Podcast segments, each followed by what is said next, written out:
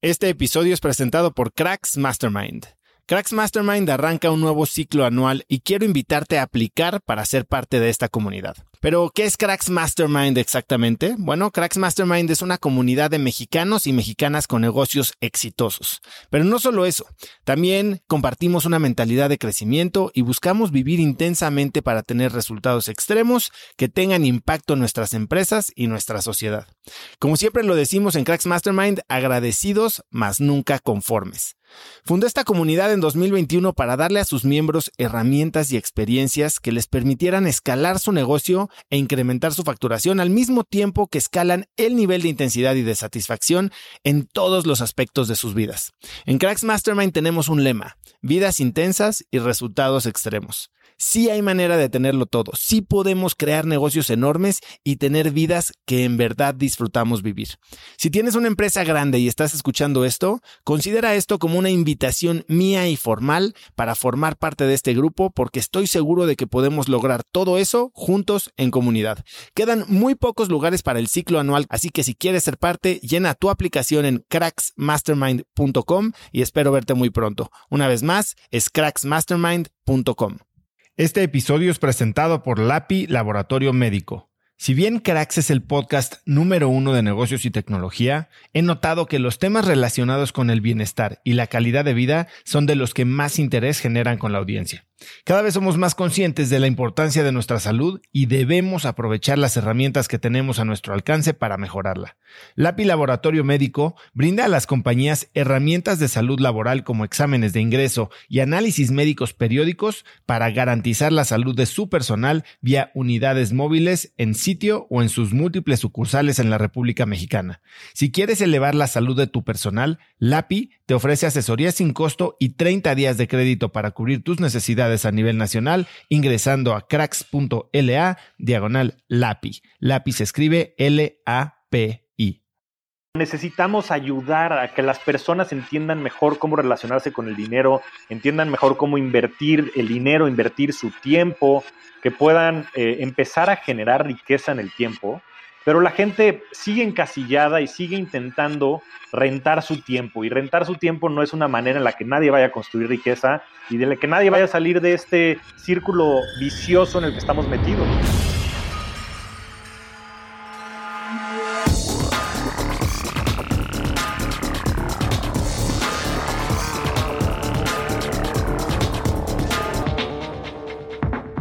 Hola y bienvenidos a un nuevo episodio de Cracks Podcast. Yo soy Osotrava y entrevisto cada semana a las mentes más brillantes para dejarte algo único y práctico que puedas usar en tu vida diaria.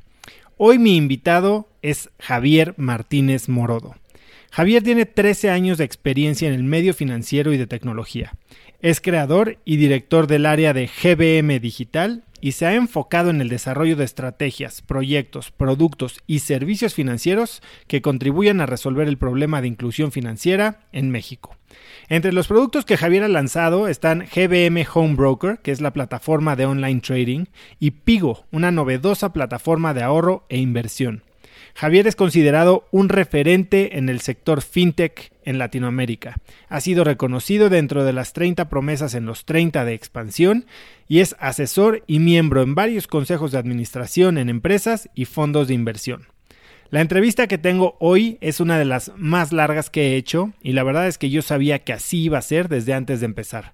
Javier y yo hablamos de inversiones, de privilegio, de biohacking y hasta de filosofía. Es una entrevista verdaderamente amplia y muy profunda. Vamos con esta rica y súper extendida conversación con Javier Martínez Morodo. Flaco, muchísimas gracias por aceptar la invitación. Así que ya llevábamos platicándolo un rato y hasta que se nos hizo. Hola Oso, es un gusto estar por aquí en tu programa. La verdad es que eh, estoy bien contento de que con la crisis al menos lo que me ha pasado es he podido agarrar a gente que normalmente está sumamente ocupada y, y eso me conviene y tú eres uno de ellos. Así que muchísimas gracias, Flaco. Al contrario, mi querido Oso, es un honor estar aquí en tu programa y como bien dices, llevamos tiempo platicándolo, entonces qué bueno que se pudo formalizar. Pues ya estás. Oye, Javier, cuéntame un poquito antes de entrar. O sea, yo creo que hoy va a ser una de las entrevistas más variadas y detalladas que he hecho, pero para empezar, yo sé que tú tienes un pipeline de viajes de más de un año. y, yo, yo me considero alguien que planea viajes. A mí mi esposa me, me, molesta que yo tengo boletos de avión para dentro de seis o ocho meses, ¿no? Pero ya me dijeron que tú tienes 12 meses y 12 viajes planeados. A ver, cuéntame un poquito por qué y, cómo le haces.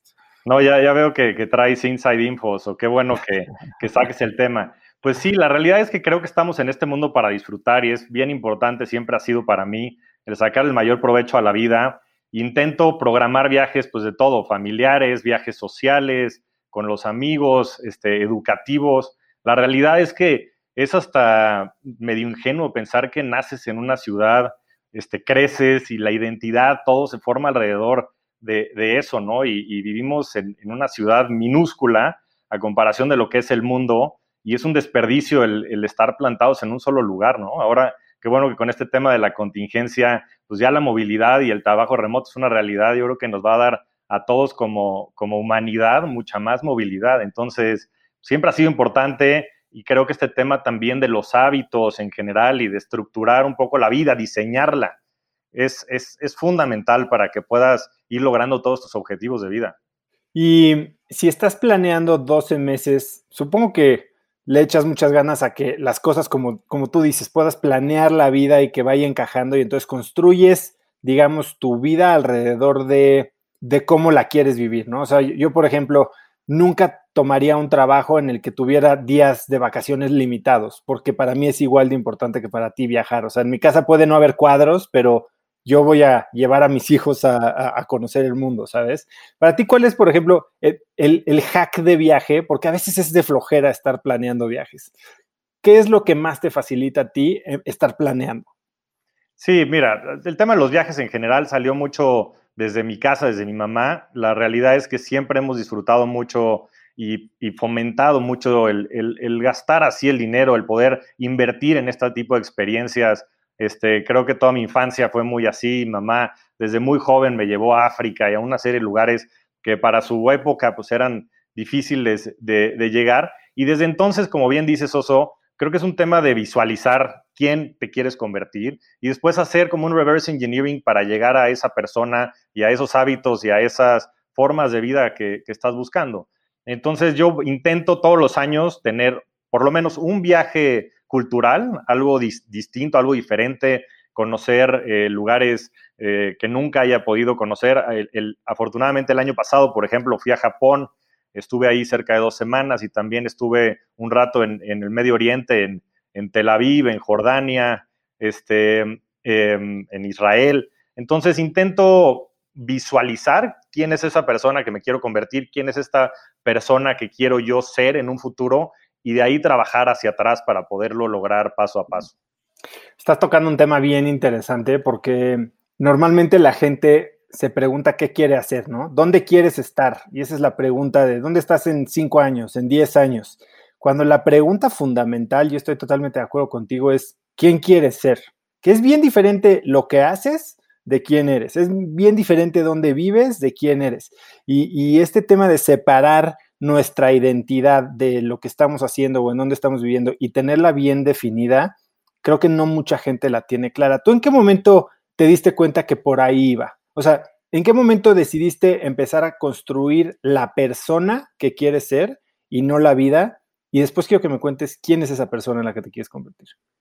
Sí, pues mira, o sea, es una pregunta bien interesante. Yo creo que es también complicada de responder de manera puntual. Eh, yo creo que naces, creces toda tu infancia, pues vas un poco con la corriente de lo que está sucediendo. Eh, en la adolescencia, pues este, vives muchas experiencias, pero aún así sigues un poco con la corriente. Yo, yo pensaría que tal vez, pues ya en la, en la juventud, en la, este, cuando eres joven adulto, empieza a definir un poco hacia dónde te quieres ir. Y en ese sentido yo siempre he tenido esta intención de contribuir y de generar impacto. Y para mí siempre ha sido muy importante el poder crear la mejor versión de mí para de esa manera poderlo explotar este, al 100%. Es, es difícil pensar en un momento exacto, pero yo te puedo decir que conforme he ido creciendo y conforme he ido madurando, he entendido mucho más en quién me quiero convertir, quién quiero ser y, sobre todo he intentado disfrutar más el día a día y la vida en general porque la verdad es que de repente parece eterna, pero en momentos como los que estamos viviendo, de repente es, es etérea, ¿no? ¿Y en qué te quieres convertir? Pues la realidad es que lo más importante para mí es generar impacto. Y ya yéndome a un tema más específico, para mí siempre ha sido muy importante el tema, el tema de la libertad. Desde joven, y, te puedo confesar que me siento este, muy afortunado, como sé que tú también este, lo has comentado ya en múltiples ocasiones, pues porque nos tocó vivir en un país como México, este, que tiene sus pros y sus contras, pero que yo amo con muchísima profundidad. Eh, nos tocó nacer en, una, en, en, un hogar en donde nos pudieron pagar cierta educación, en donde nos pudieron formar de cierta manera, pero tuve una, tuve una infancia compleja. La verdad es que no, no fue una infancia pues como la que te pintan en, en, en, pues las películas y, como la que muchas veces quisiéramos nosotros, eh, que tú y yo lo hemos platicado mucho, o que nuestros hijos pudieran tener. Em, desde muy chiquito, de, pues la, la vida familiar, eh, mis papás no, no fue sencillo. Eh, hubieron temas eh, de violencia en mi casa y, eso pues, hizo que mamá tomara ciertas decisiones y, y, por ahí eh, se separara de mi papá desde, desde muy chiquito. Cuando yo tenía dos años, mi, mi hermano meses, y entonces mamá sale de, vivíamos en Cancún, va a vivir a la Ciudad de México y en la Ciudad de México, este, pues no era un tema normal, ¿no? Hoy desafortunadamente el tema de los divorcios y, y separarte es algo relativamente normal, pero hace 35 años pues la, este, era un tema este, que socialmente era incómodo, no, no era una, una forma fácil de, de criar a, a, dos niños y, menos una, una, persona con la personalidad que tiene mi madre, que siempre ha sido muy echada para adelante y muy rebelde, que creo que de ahí ha adaptado este, mucha, mucho su forma de ser y, su personalidad. Para mi mamá siempre ha sido un icono muy importante, mi mayor admiración y, fuerza, este, en, sobre todo en, la, mi edad más joven, ¿no? que fue un, un tema de definición muy, muy importante. Y, conforme fui creciendo, me, sentía muy incomprendido en la sociedad, eh, pues porque me sentía en desventaja y, de cierta manera, este, pues eh, sí es un hándicap muy fuerte el, por ahí no tener un papá eh, que te pueda defender de, los bullies en la escuela, que te pueda ayudar a ser mejor en los deportes. y, más siendo yo el, el, grande este, y que había construido un lazo muy importante con papá en los primeros años, fue, fue, un, tema, eh, fue un tema delicado. Y, esto pasó hasta que tenía como seis años. Eh, la verdad es que mi papá pues, tenía ciertos temas eh, de adicciones y ciertos problemas que no fueron fáciles para él resolver, que sé que vivió mucho dolor, sobre todo en su vida más adulta. Y para mí fue muy complicado eso, fue muy complicado el entender, el, el comprenderme en un mundo que, me daba la espalda. Eh, fue, fue difícil como formarme en esa, en, esa vida que debería ser el periodo más feliz de nuestras vidas, ¿no? No tienes límites y, la creatividad está al 100 y, eres libre. Y, tuve unos momentos muy complicados, eh, sobre todo cuando tenía seis años. Por ahí nos fuimos a un campamento y yendo al campamento fue un momento muy emocional porque íbamos en tren, iba yo con mis primos y, mamá estaba en llanto, en llanto, en, este, despidiéndose de mí cuando estaba este, avanzando el tren. ¿no? Yo, este, seis años, mi hermano chico, pues no, se quedó con mamá y, yo no entendía qué estaba pasando y, y regresando del campamento dos semanas después, estando jugando con, con mis vecinos y demás, eh, se acercó uno de mis vecinos y me dijo, me dijo, Javier, tu, papá se murió. Y, yo en, en, shock, en shock absoluto, de no creer que estaba pasando algo que es inimaginable para un niño a, tan temprana edad y, y, sobre todo habiendo tenido este, pues, tantas este, problemas y, y, tanto dolor en esta vida temprana. Mamá siempre intentó que la historia en papá estuviera intacta y, siempre, eh, y así siempre lo recordaré, pues con, con, mucho entusiasmo y con mucha ilusión. Eh, nos, nos, inventaba historias y este, por, de por qué no podía venir de repente a, a, visitarnos, ¿no? Porque de los dos años que, que, se separó mamá, a los seis años tal vez lo vimos un par de veces. Y eso es lo que recuerdas ya, eh, este, ya sabes, a futuro. Pero en esos momentos fue muy, muy fuerte y, muy, muy delicado. Y, desde entonces en mi vida, la verdad es que he, querido que esto no vuelva a presentarse. He querido que, que, los niños, que los jóvenes, que los adultos puedan tener vidas felices y puedan estar este, inmunes, no a las circunstancias que te pueda presentar el mundo, pero a muchos otros temas de justicia, de libertad. Eh, a mí me parece un, problema muy, muy profundo el que de repente personas que simplemente por nacer en casas donde hay mejores condiciones socioeconómicas, pues tengamos las ventajas competitivas que tenemos en el mundo. Este, lo que está pasando ahorita en Estados Unidos.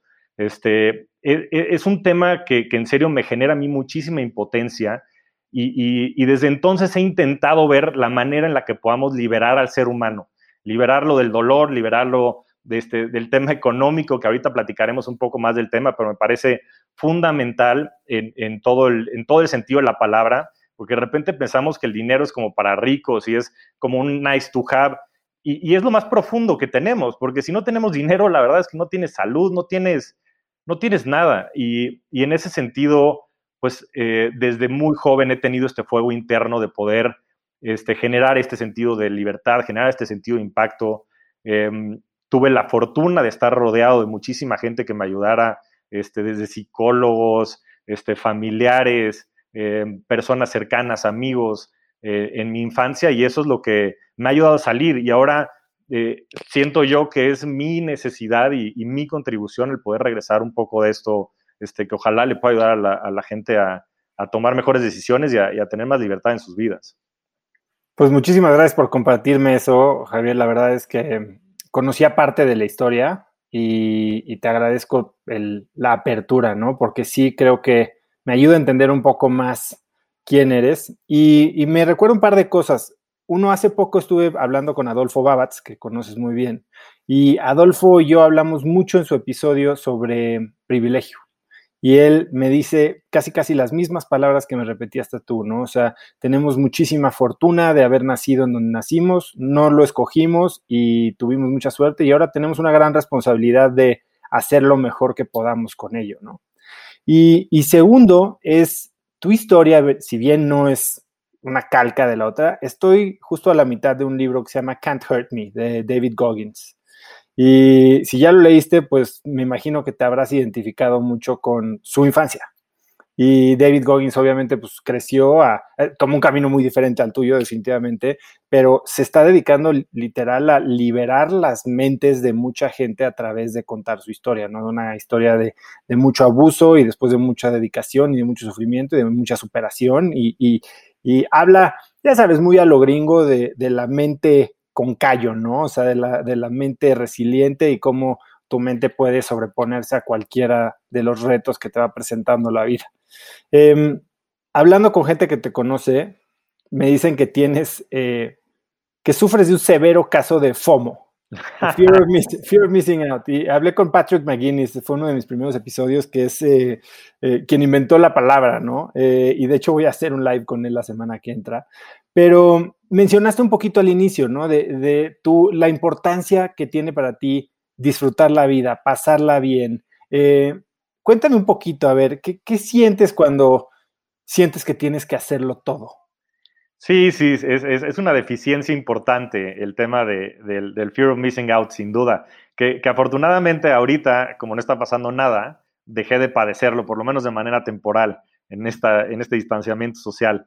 Pero, pero yo creo que es, es un tema eh, que, yo creo que pasa por la cabeza de todos, tal vez en distintos momentos del tiempo, pero es que hay tantas posibilidades, ¿no? Y hasta retomando el tema de los viajes, hay tantas posibilidades de conocer personas, lugares, este, actividades, profesiones, pensamientos, eh, libros, que, que, yo creo que es difícil elegir y, es difícil elegir un camino. Em, y sin duda también tiene mucho que ver, yo creo, con mi pasado y con, con el tema de mi papá. Yo, yo creo que sí tengo este, un, miedo muy importante a la muerte, que además creo que es bastante general, eh, pero, pero creo que en algunas personas se, reconoce más. Yo siento que estoy este, on a time clock todo el día. Siento que mi tiempo está limitado eh, en, esta tierra e intento sacarle el, mayor provecho. Por un lado, es, un defecto porque a veces no te permite disfrutar los pequeños momentos, pero por el otro lado es un gran aliciente a superarte, a, mejorar, a, a empujarte al límite, eh, y, también está muy relacionado con toda esta resiliencia que bien mencionas, Oso. El, libro de Can't Hurt Me es extraordinario y justo es esa fuerza interna que te permite después eh, lograr más cosas. Y lograr más cosas para mí es lograr este impacto, poder liberar la mente, poder ayudar a las personas a que desarrollen todo su potencial. y, desde este privilegio, pues intentar pay it forward.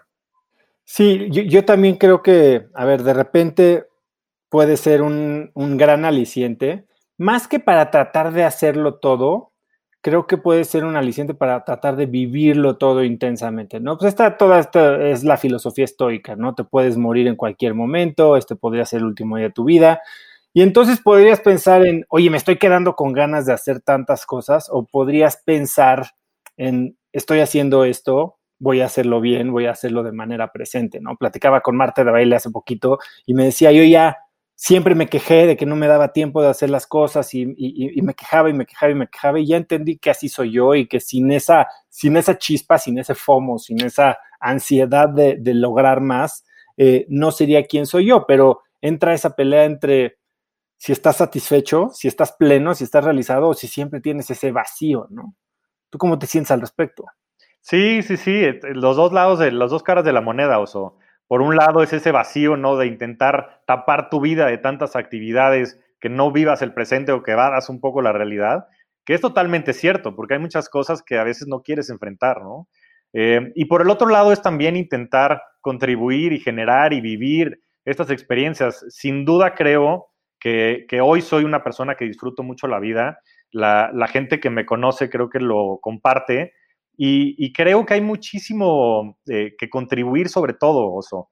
Más allá del tema de, las experiencias y demás, que sin duda creo que ayudan a la formación de todo, pues de, tu contexto, de tu cultura, eh, de tu idiosincrasia, de tus dogmas, de tu espiritualidad, eh, también lo que puedas tú después contribuir a la sociedad, contribuir a la humanidad. Yo soy un eterno optimista de la, de la humanidad este, el otro día leí y creo que es muy cierto, pues hay dos tipos de personas, las que creen en la humanidad y las que no creen en la humanidad. los que no creen, los que creen que las personas por defecto o por default son buenas y los que creen que las personas por default son malas. Este, ves estas cosas y de repente es difícil distinguir, ¿no? Más con las noticias y todo lo que pasa a nuestro alrededor. Pero yo soy un eterno optimista de la humanidad y, y, por ello mismo me apasiona mucho el poder compartir, el poder vivir, el poder disfrutar, el poder amar al máximo. Y entonces, flaco, si hay tantas cosas por hacer, porque sé que eres alguien sumamente, a ver, creo que otra de las cosas que, yo conozco de ti y de lo que tus amigos y la gente que te conoce sabe de ti es que tienes esta mezcla interesante entre lado izquierdo y lado derecho, por decirlo así. Eh, tienes la parte cognitiva muy desarrollada, claramente eh, has tenido mucho éxito profesional y tienes una gran facilidad cognitiva o inteligencia, vamos a decirlo. Y por otro lado, todo lo que me acabas de decir, ¿no? Usas palabras como espiritualidad, sentimiento, amor, etcétera. ¿Cuál es tu estructura para tomar decisiones? ¿Cómo decides qué hacer cuando quieres hacerlo todo? ¿Tienes alguna metodología de evaluación? ¿Lo haces por estómago? Lo, lo he ido desarrollando, eso. La verdad, eh, todo es perfectible y yo soy un libro en blanco en ese sentido. Voy probando nuevas cosas. La, la realidad es que no, no creo que existan ni fórmulas secretas, ni recetas, ni nada de esto. Creo que mucho de esto justo se conoce al ir iterando y, descubriendo prueba y error qué funciona, qué no funciona. Precisamente de cinco años para acá, sí vengo desarrollando una especie de framework sobre el cual intento tomar decisiones. Eh, me propuse hace cinco años empezar a hacer ciertos hábitos que fueran transformacionales en mi vida y empecé por los clásicos de leer y muchas de estas cosas que, by the way, después me di cuenta que es medio bullshit. O sea, no por leerte 50 libros al año vas a ser mejor. Y de hecho creo que es mucho mejor el regresar a los primeros principios, regresar a los conceptos básicos, leer a Darwin, leer a todo este tipo de personajes que en realidad cambiaron la historia, ¿no? Y leerlos dos o tres veces, porque la verdad es que no es sencillo.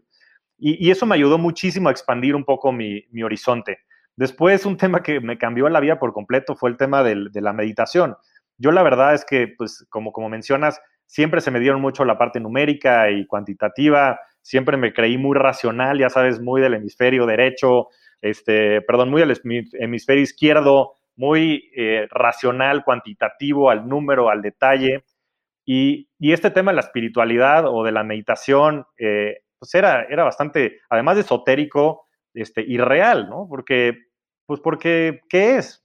Y, desde un punto de vista inclusive todavía más allá, este, siempre me he considerado este, ateo, que hoy me doy cuenta, pues que también es muy soberbio el pensar que, no existe nada y que no existe nadie, ¿no? Pero bueno, la meditación me ayudó eh, en muchos frentes. Uno es para descubrir pues todo un lado de mí que yo no conocía, para entender muchos temas este, alrededor de la espiritualidad que yo creo que son muy importantes, como el saber estar contigo mismo, el saber estar en silencio, el saber estar presente, que, era, que era totalmente desconocido. creo que me describiste muy bien con el tema del FOMO y, en general de quererle exprimir todo el jugo a la vida. Entonces ese fue un descubrimiento muy, muy importante que me ayudó a desarrollarme en temas de inteligencia emocional eh, eh, y que han tenido un gran impacto en, general en mi vida. Eh, y he seguido intentando desarrollar eso en temas de ejercicios, en temas de biohacking y otros temas que me ayuden a mí a poder ser la mejor versión de mí mismo.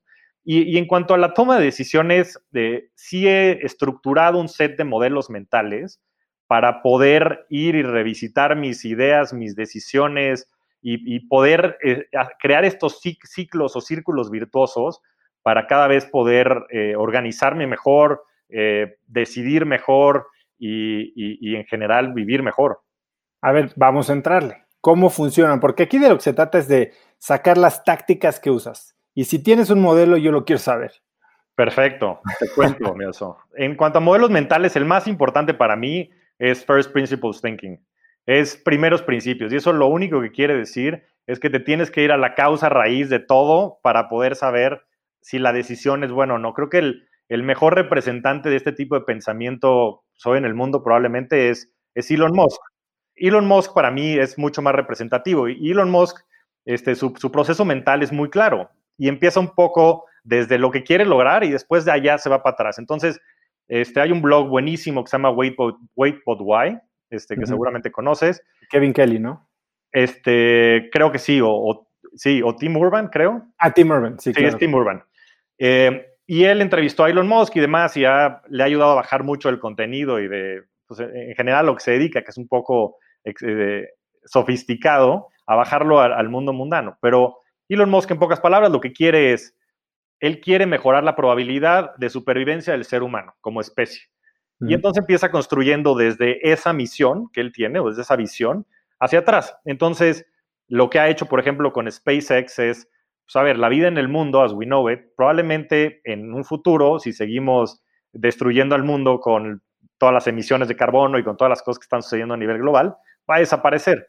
Entonces, él lo que está buscando es cómo nos lleva a Marte. Y para llevarnos a Marte, además de generar tecnología este, de punta y demás, tiene que tener un modelo de negocio que lo ayude a ser profitable y que pueda entonces invertir, pues porque no es, eh, la gente aquí no es alma de la caridad y vivimos en un mundo capitalista. Entonces, para eso, Elon Musk empezó a idear cómo generar un modelo de negocio rentable de una industria que siempre había, visto, había sido vista como un tema de, este, research development, este, a años luz por los gobiernos que nunca había tenido ese modelo. Y, gracias a eso y a pensar en primeros principios, pudo aterrizar un, cohete espacial, ¿no? Hace una semana que vimos que salió el, Dragon con Falcon, este, y, aparte que es un genio en la mercadotecnia, pues le cobra un dineral a la NASA, creo que le dieron un par de billón de dólares, y ha podido financiar y generar un modelo de negocio rentable este, acerca del espacio. Entonces es irte a estos primeros principios y para Elon Musk son principios de física, ¿no? Y no, no basarte en analogías, ¿no? No decir, ah, bueno, NASA lo hacía así, es imposible, sino basarte en estos primeros principios. De hecho, hay un quote muy famoso de él Tesla que le dicen, oye, este, ¿cómo es posible que hayan tenido esta invención de una batería que tenga esta capacidad para llevarte de Las Vegas a San Francisco? Eh, nunca lo habíamos intentado hacer en General Motors durante 50 años y nunca lo habíamos logrado. Dijo, la diferencia fue que en, en Tesla, they didn't know they couldn't do it. No sabían que no lo podían hacer. Y simplemente de repente esos conceptos, esos convencionalismos que existen de las cosas son los que nos inhiben a probar las cosas. Entonces, el, concepto este de first, principles thinking o, o, primeros principios es irte a las raíces, irte a la antropología, irte a la química, irte a la física, este, entender la, este, la dialéctica socrática y en función de eso poder construir ideas que, no tengan límites. Y tú, por ejemplo, ¿cuáles son tus primeros principios o los que más, eh, a los que más recurres para construir esta vida que, estás formando? Pues eso es una técnica. Yo por lo general, yo soy una persona que siempre he sido muy rebelde, como te platicaba, y siempre he ido mucho en, contra del status quo. Entonces, de manera muy práctica, pues estas metodologías de los cinco whys y, este tipo de cosas, o sea, de preguntar la, curiosidad intelectual, el, no conformarte, es, es básico. Yo, yo siempre a todo mundo, cualquier cosa que me digan, los cuestiono. A veces por contreras, porque también me gusta hacerlo y me gusta generar polémica y conversación. Y, también a veces porque en serio de esa manera llegas a las causas raíces de las cosas. La mayoría de las, de las personas son, y más bien de las situaciones en general, son o sesgos cognitivos, de, que son simples convencionalismos que tiene la gente acerca de la vida y contextos que muchas, la gran mayoría de las veces no aplican, o son temas que simplemente no están explorados a, esa profundidad como para poder llegar a la raíz de las cosas.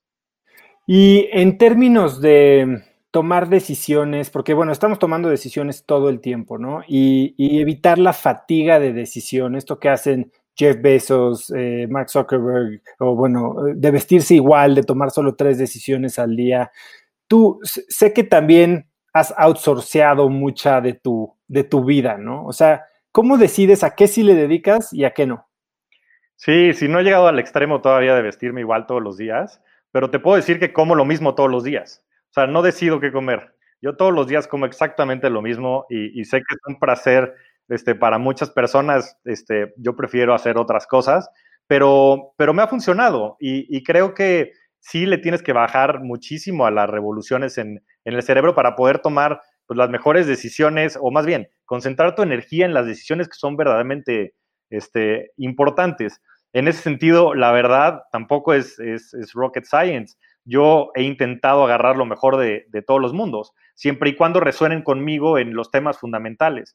Entonces, para mí, este, bueno, aparte de los que ya hemos mencionado, gente como Naval Ravikant, que lo conoces también, pues muchas de las personas que, de las cuales has platicado mucho en tu podcast, Tim Ferriss, Peter Attia, en temas de alimentación y, de biohacking. Eh, existen ya ciertos referentes que la verdad, resuenan mucho con, mi estilo de vida y sobre todo con, con manera de pensar, porque piensan a partir de esos primeros principios, ¿no? Te dicen, oye, fasting, ¿no? Y fasting puede ser un tema muy controversial y lo es, ¿no? Y, y, hace falta mucha información al respecto para ver si funciona o no y los estudios longitudinales y lo que tú digas y mandes.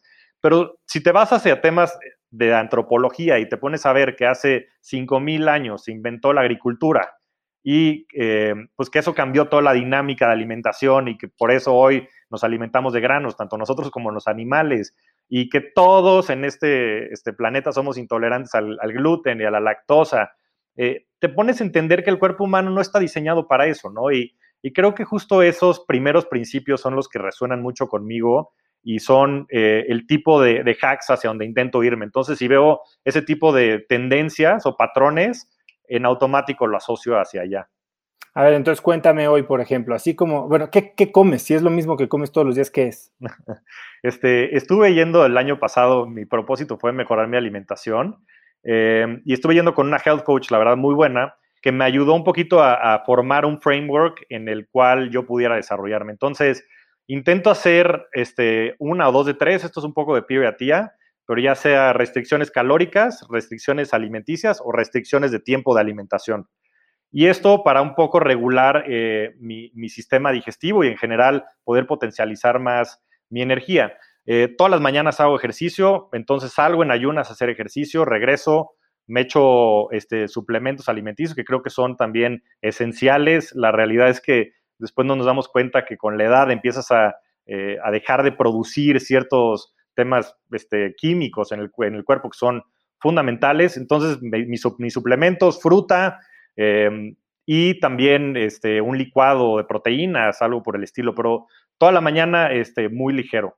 A mediodía, este, algo de, de más este, pepinos, algo por el estilo, para poder em, calmar un poco el hambre y, después comida bastante tradicional, frutas, eh, perdón, verduras, este, algo de carne. Este, soy muy fan de, de toda la carne y todo lo keto. No, no, soy, no soy keto, la verdad es que lo intenté hacer y, se me complicó mucho, pero intento sí no comer muchos carbohidratos y en la noche este, un poco lo mismo que como y es, es, over and over. Yo todos los días ceno carne, todos los días. Ceno carne con, con verduras.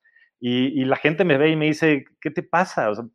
¿por, qué no, eh, ¿Por qué no eres normal? ¿Por qué no disfrutas la comida? Y, la realidad es que para mí es más importante tal vez mantenerme sano y mantenerme este, no, no intelectualmente sobrecargado en ese tipo de decisiones. Y hablaste de suplementación. ¿Qué, qué suplementos usas? Este, pues vitaminas, este, probióticos, y, ¿Qué vitaminas tomas? ¿Así un multivitamínico o usas? Pues omega, este, vitaminas eh, K2, D3, eh, las clásicas de C, este, B, em, es magnesio, este tipo de cosas. Y probióticos. Este, también el año pasado empecé a probar este, CBD para dormir, las gotitas CBD. La verdad es que creo que te aclaran muchísimo la mente. Eh, y en general todo este tipo de hacks me han ayudado muchísimo. Sabes, todos los cuerpos son distintos. Y la realidad es que a veces pensamos que todos son como one size fits all, ¿no? Y tienes dietas, pues casi que te manda, eh, o, las ves en Instagram y ya las sigues al pie de la letra.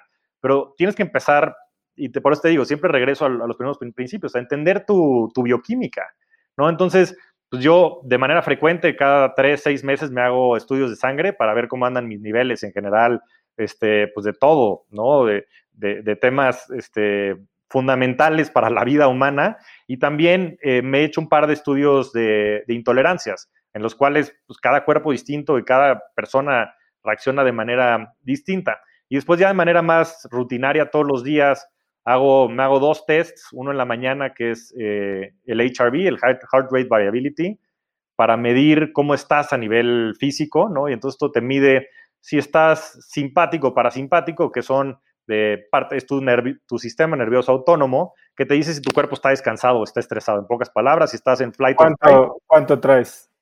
Traigo en, en HRVs cerca de 80s.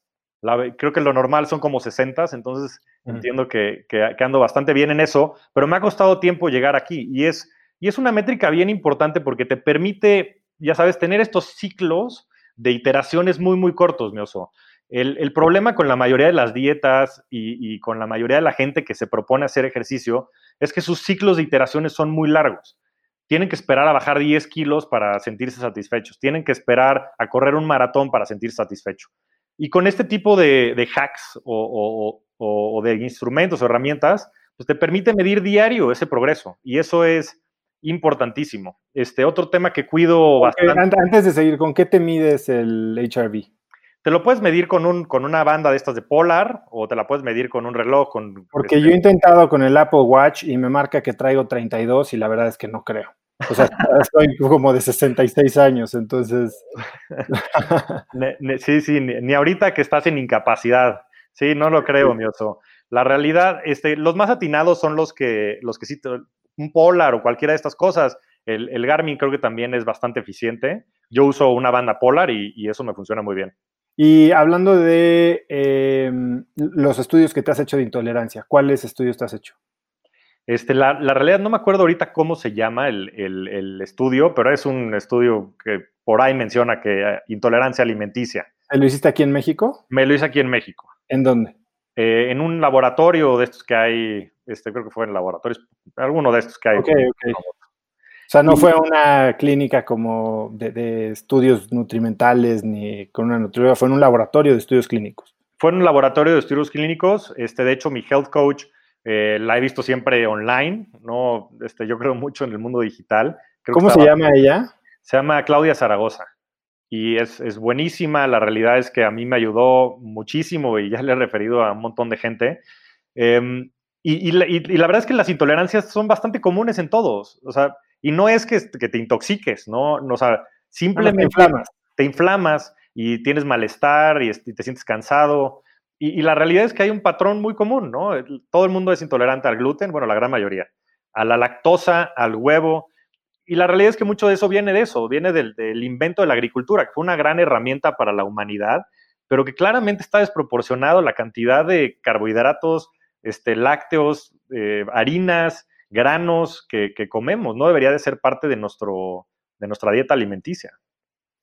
Oye, Javi, ¿y qué otra cosa has automatizado, por decir, en tu vida? ¿Qué otra eh, decisión? Eh, Tim Ferriss habla también de tomar la decisión que elimina 100 decisiones, ¿no? ¿Qué otro tipo de, así como como diario o como Zuckerberg se viste igual diario, ¿qué otra cosa has eliminado de tu carga cognitiva?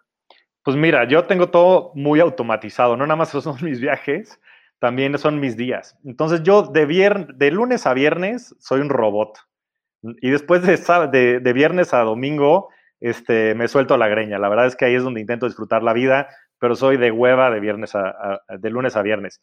todos los días lo que hago es que me despierto a las 5 de la mañana. Aparte tengo tres hijos chiquitos, tú lo conoces muy bien, es después difícil dormir cuando, cuando son todavía pequeños. Me despierto a las 5 de la mañana y, lo primero que hago es que me pongo a leer. Me pongo a leer pues entre una pues, media hora, una hora, dependiendo de qué esté leyendo. ¿Y lees físicamente en libros, Kindle, audiolibro? ¿Qué haces?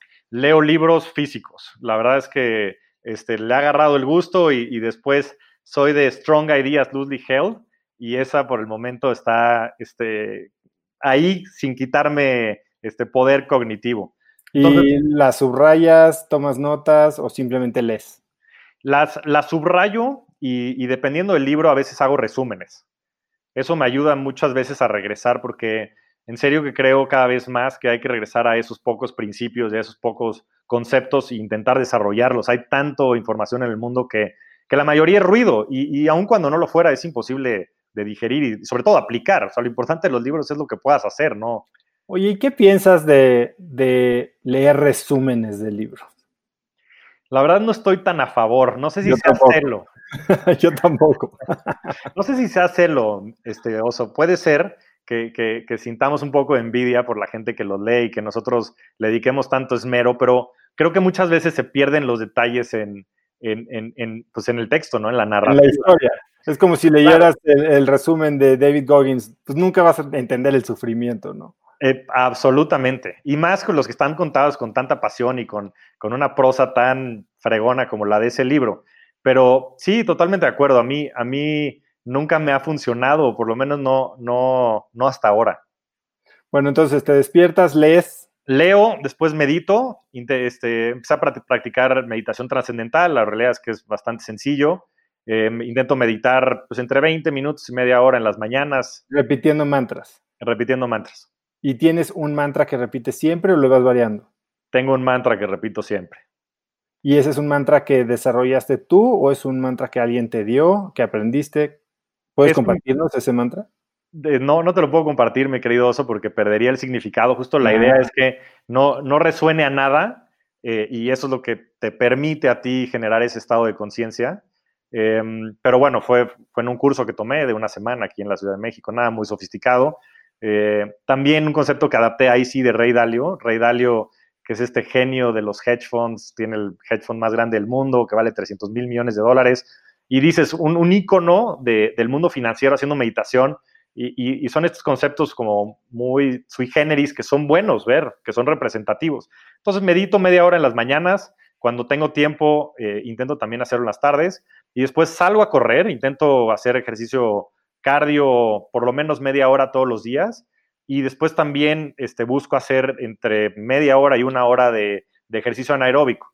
Creo que muchas personas piensan que el ejercicio eh, de, hacer pesas o cualquiera de estas cosas es, es una vanity metric o es un nice to have. Y la realidad es que la fuerza que construyes en la estructura, Em, lo que te sirve también para el metabolismo y, muchas cosas, el, construir masa muscular, es fundamental para, tener una calidad de vida, sobre todo ahorita que, empecemos a crecer y, y, seamos más rucos con el tiempo, mioso. Yo soy mucho más pro pesas y sobre todo si puedes meter pesas con alta intensidad. Eh, como digo, lo, lo, popularizó mucho CrossFit, que subirte una caminadora como ratón una hora y media. Sin lugar a dudas, sin lugar a dudas. Y, bueno, no están peleados. A mí la verdad también, yo coincido contigo, a mí me da flojera, yo soy más de alta intensidad y de peso, eh, es algo que disfruto más, ese, ese rush de adrenalina, ese, eh, ese momento, la verdad me parece muy monótono correr, pero ahora que he estado en las afueras de la ciudad, también le he agarrado un poquito de cariño a correr en la naturaleza, a respirar el limpio y, y ver paisajes este, fregones por acá. ¿Y el resto de, tu día entonces cómo se ve? Ya que acabaste tu rutina mañanera. Después de eso, pues ya me meto a bañar y salgo a, la vida laboral. Em, en la chamba también intento ser muy disciplinado, entonces en las mañanas por lo general tengo un espacio libre para trabajos intelectualmente complejos.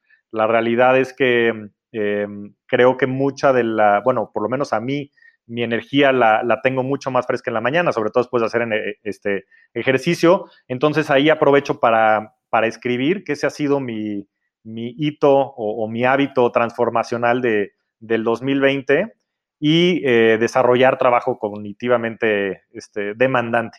Y en las tardes... quiero frenarte ahí un poco porque justo quería meterme a eso, ¿no? Si eres alguien que elige tan bien a qué le dedique energía, tú, Jeff Walker habla de un concepto que se llama eh, tiempo genio, ¿no? O zona genio, o genius time, que es como el 20% de lo que en realidad haces es lo que tiene impacto.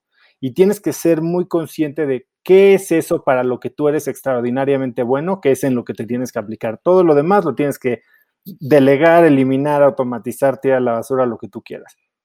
¿Cuál es tu zona genio? Mi zona genio, creo que, mira, esto es muy chistoso, también no, lo suelo ocultar mucho, pero los, mis dos papás eran artistas, mi papá fotógrafo, mi mamá diseñadora, eh, pero la realidad mi mamá siempre ha sido una emprendedora, este, que de ahí he sacado mucho de su fuerza y de su, y, de su este, visión y em, tracción. Entonces, para mí siempre, lo, donde yo siempre me siento muy especial es en la creación. O sea, cuando yo creo conceptos, cuando yo creo, y puede ser todo, ¿eh? es una campaña de mercadotecnia, puede ser este, una proyección en, en, Excel, puede ser un nuevo feature de un nuevo proyecto, puede ser un nuevo concepto de una inversión que estamos realizando, pero en ese momento de creación, para mí el tiempo se detiene. Em, creo que, que, tengo mucha capacidad de conceptualizar ideas, de aterrizarlas y, y de visualizarlas, que me ha ayudado muchísimo a, a poder este, generar pues todo, desde proyectos, ideas, este, todo. Ahorita ya puse a mis cuates también a, hacer ejercicio, a todos me los traigo en friega. Todos los días llevamos haciendo 60 días ejercicio sin parar, personas que no habían movido este, un dedo en sus vidas. Entonces, crear este tipo de grupos, crear estas iniciativas, crear en general es algo que a mí me apasiona muchísimo. Y cuando tienes ya tan definido qué es lo que sí, creo que tienes que ser muy bueno para poder decir que no. ¿Cómo dices que no? Absolutamente. Y, yo creo que es la, herramienta de productividad más exitosa de la historia. Desafortunadamente, y, creo que lo puede relacionar mucho al FOMO, me cuesta trabajo decir que, no. Em, soy, soy, una persona que, me encanta tener las posibilidades abiertas, me encanta la libertad. Entonces, en ese sentido, me ha costado mucho trabajo, pero, pero definitivamente con el tiempo lo, he aprendido a, hacer un poco más, em, sobre todo en temas que vayan a ser eh, muy demandantes en tiempo. Sí, son demandantes en tiempo y la verdad es que no veo cómo yo pueda tener esa contribución. Eh, intento decir que no y creo que la manera más sencilla de hacerlo es siendo franco y diciendo, este, sorry, pero, pero por el momento no tengo tiempo. ¿Y tú crees que dejar eso abierto a por el momento no tengo tiempo no es ser poco honesto, sino tal vez no es o sea, ¿cómo podría ser? Siento que decir que no es de esas cosas, totalmente de acuerdo. Productivity hack número uno. Pero creo que sobre todo en Latinoamérica no estamos tan acostumbrados ni a dar un no, ni a recibirlo. Sí, sí.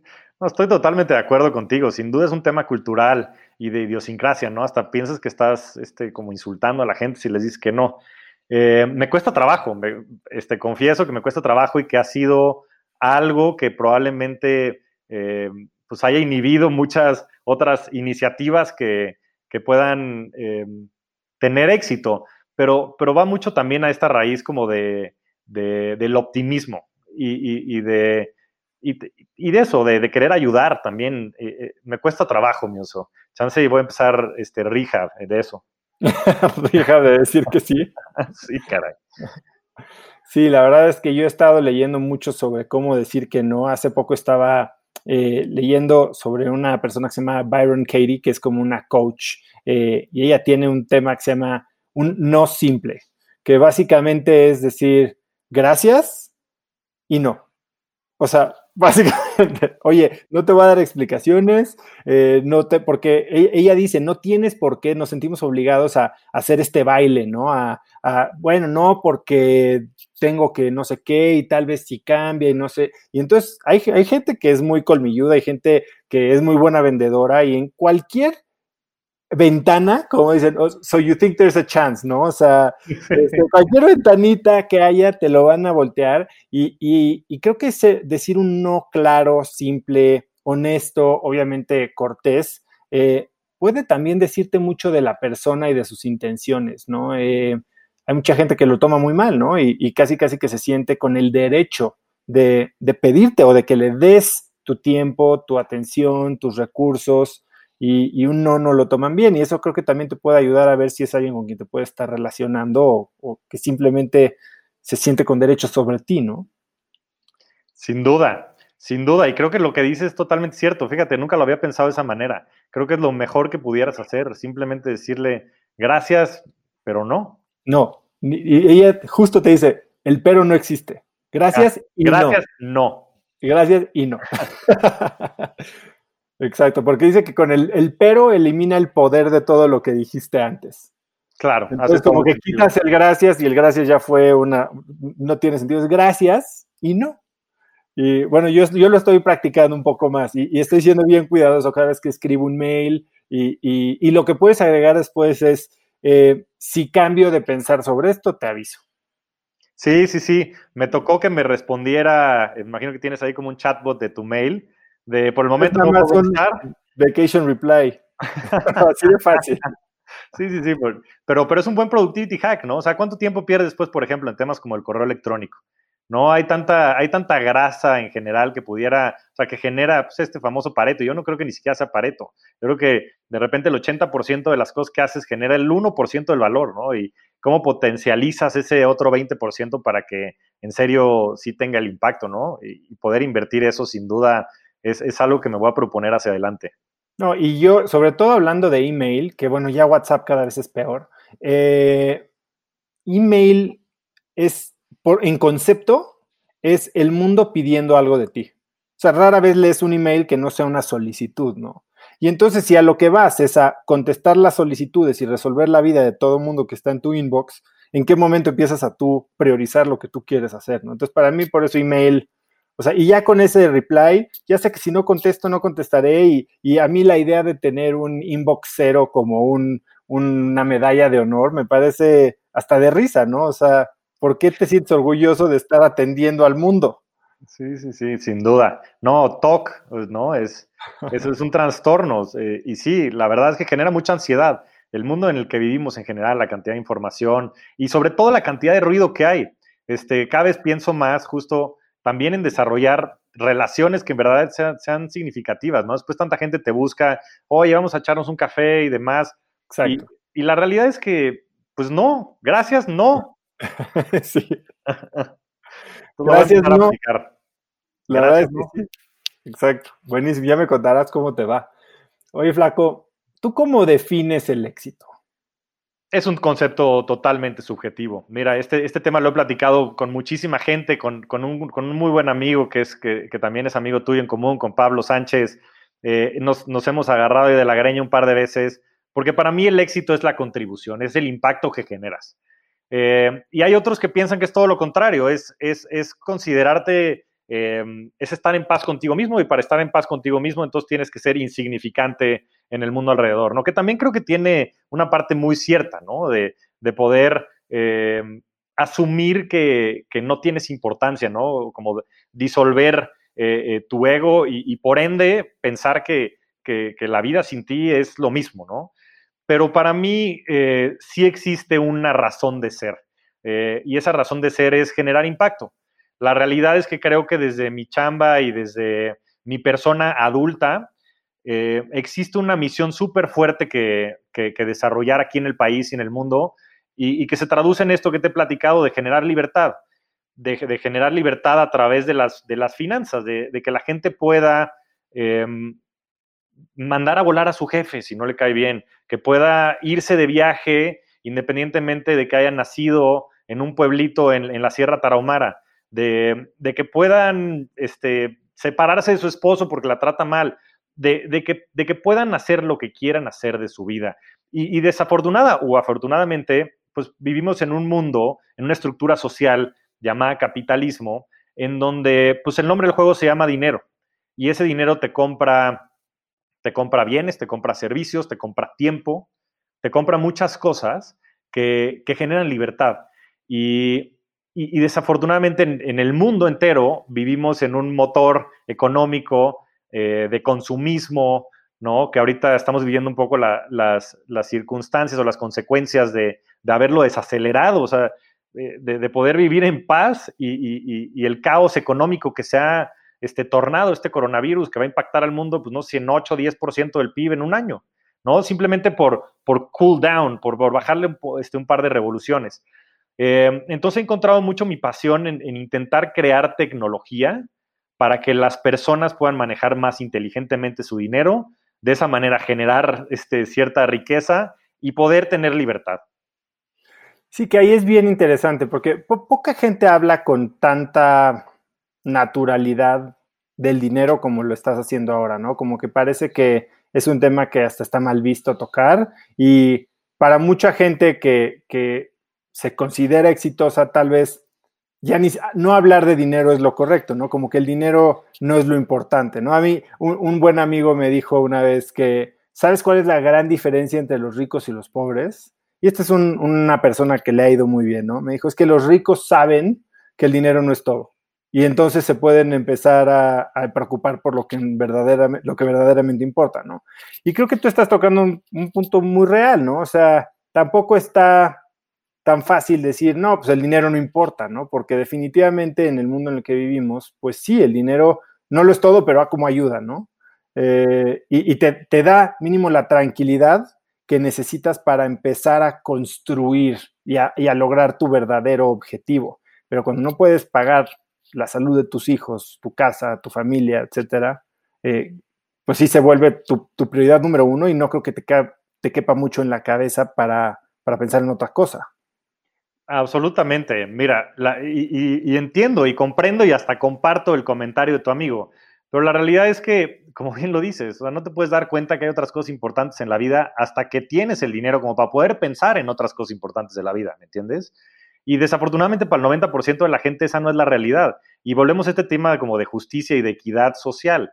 Eh, es, es, totalmente fortuito el que hayamos tenido las posibilidades que, que tuvimos, Oso que podamos, este, que hayamos podido tener las conexiones, el grupo de amigos, eh, la educación, eh, que, definieron nuestro contexto y, nuestra vida. Y del otro lado tienes a personas que hoy por la dinámica social del mundo, por el, mismo modelo en el cual vivimos, que por cierto me declaro este, capitalista, o sea, desde el punto de vista económico soy 100% capitalista y, y desde un punto de vista social soy 100% liberal, pero necesitamos ayudar a que eso eh, a, que las personas entiendan mejor cómo relacionarse con el dinero, entiendan mejor cómo invertir el dinero, invertir su tiempo, que puedan eh, empezar a generar riqueza en el tiempo, que parecería un tema muy complejo, pero la realidad es que es un concepto relativamente simple, que no quiere decir sencillo, pero generar riqueza es una, es una fórmula simplemente de, generar ingresos de manera pasiva, ¿no? Ya sea a través de generar podcasts como los tuyos, este, hoy las posibilidades en Internet son infinitas. Tú grabas un podcast y lo tienes ahí vivo. Y el podcast puede estar funcionando y la gente lo puede estar escuchando en China mientras tú estás dormido aquí en México. Pero la gente sigue encasillada y sigue intentando rentar su tiempo. Y rentar su tiempo no es una manera en la que nadie vaya a construir riqueza y de la que nadie vaya a salir de este círculo vicioso en el que estamos metidos.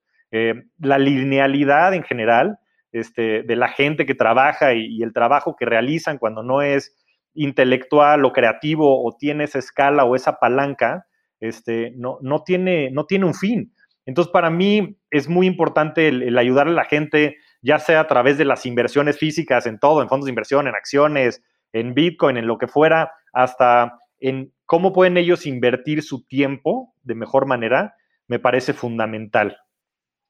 Justo ayer platicaba yo con un grupo de gente y, tocaba este mismo concepto de rentar tu tiempo, ¿no? Cómo eh, desde la revolución industrial se separó a la persona del valor que generaba y ahora su único valor es una unidad de tiempo.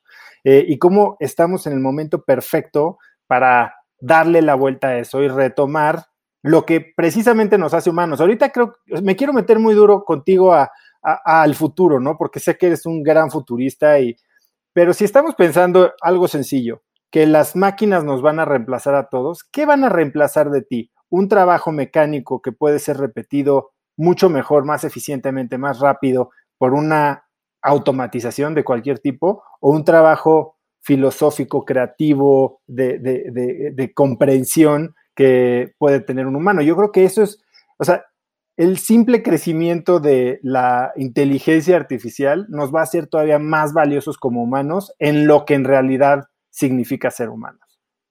Absolutamente de acuerdo, Oso. Mira, eh, es, es, impresionante. La revolución industrial fue hace 250 años y hoy siguen muchos conceptos vigentes. Ya estamos viviendo claramente en otra era y, creo que mucho de ello se ve por la, por la decadencia misma del sistema, ¿no? Y del sistema todo, desde el sistema de gobierno, de naciones-estado, hasta el mismo sistema este, económico. Pero lo que dices es absolutamente cierto. Todo lo que sea low skill workforce, este, trabajos este, laborales, de fuerza, este, que, que, puedan ser sistematizados por procesos van a ser automatizados. Ya están siendo automatizados. la inteligencia artificial y los robots son una realidad. No es, no es, no es algo futurista, es algo que está pasando hoy en día. Este, tenía, un, profesor en, Berkeley que me, que, me dijo una frase muy buena que decía, The future is already here, the information is not equally distributed. eso ya pasó. La, la, bronca es que va a tomar probablemente 20, 30 años en masificarse. Pero, pero eso es muy bueno para la sociedad y yo sé que hay muchísima gente aterrada pues, del desempleo estructural, porque pues, ahorita probablemente el 80% de la fuerza laboral hagan este tipo de labores. Pero bueno, lo mismo pasó hace 100 años o 50 años con, con la migración, con el tema de la agricultura hacia un sistema más industrializado y con la migración de la gente, de las personas, de, pues, de las zonas rurales a las zonas urbanas. Entonces vamos a encontrar una manera y la verdad es que yo estoy súper optimista en eso. Este, ojalá que haya millones de personas allá afuera que puedan empezar a, generar contenido y publicarlo. Hoy todos estos gatekeepers que había entre los medios y demás se han eliminado este, a través de, Twitter, de Facebook, de Instagram, este, de Apple, de Google. Puedes tener acceso al mundo entero, a 5 mil millones de personas que están conectadas online y, y qué fregón que la gente pueda empezar a explotar pues este, o sea, lo que nos hace humanos, como bien dices, que es toda esta chamba creativa, este, de creación, y que nos ayude a ir a, la siguiente curva en la humanidad, ¿no? Sí, de acuerdísimo. Ahora quiero regresar un poco al, a tu concepto de éxito, ¿no? Que es impacto.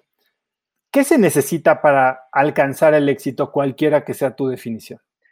Pues mira, Oso, yo los últimos 10 años me he dedicado a, específicamente al tema de las inversiones.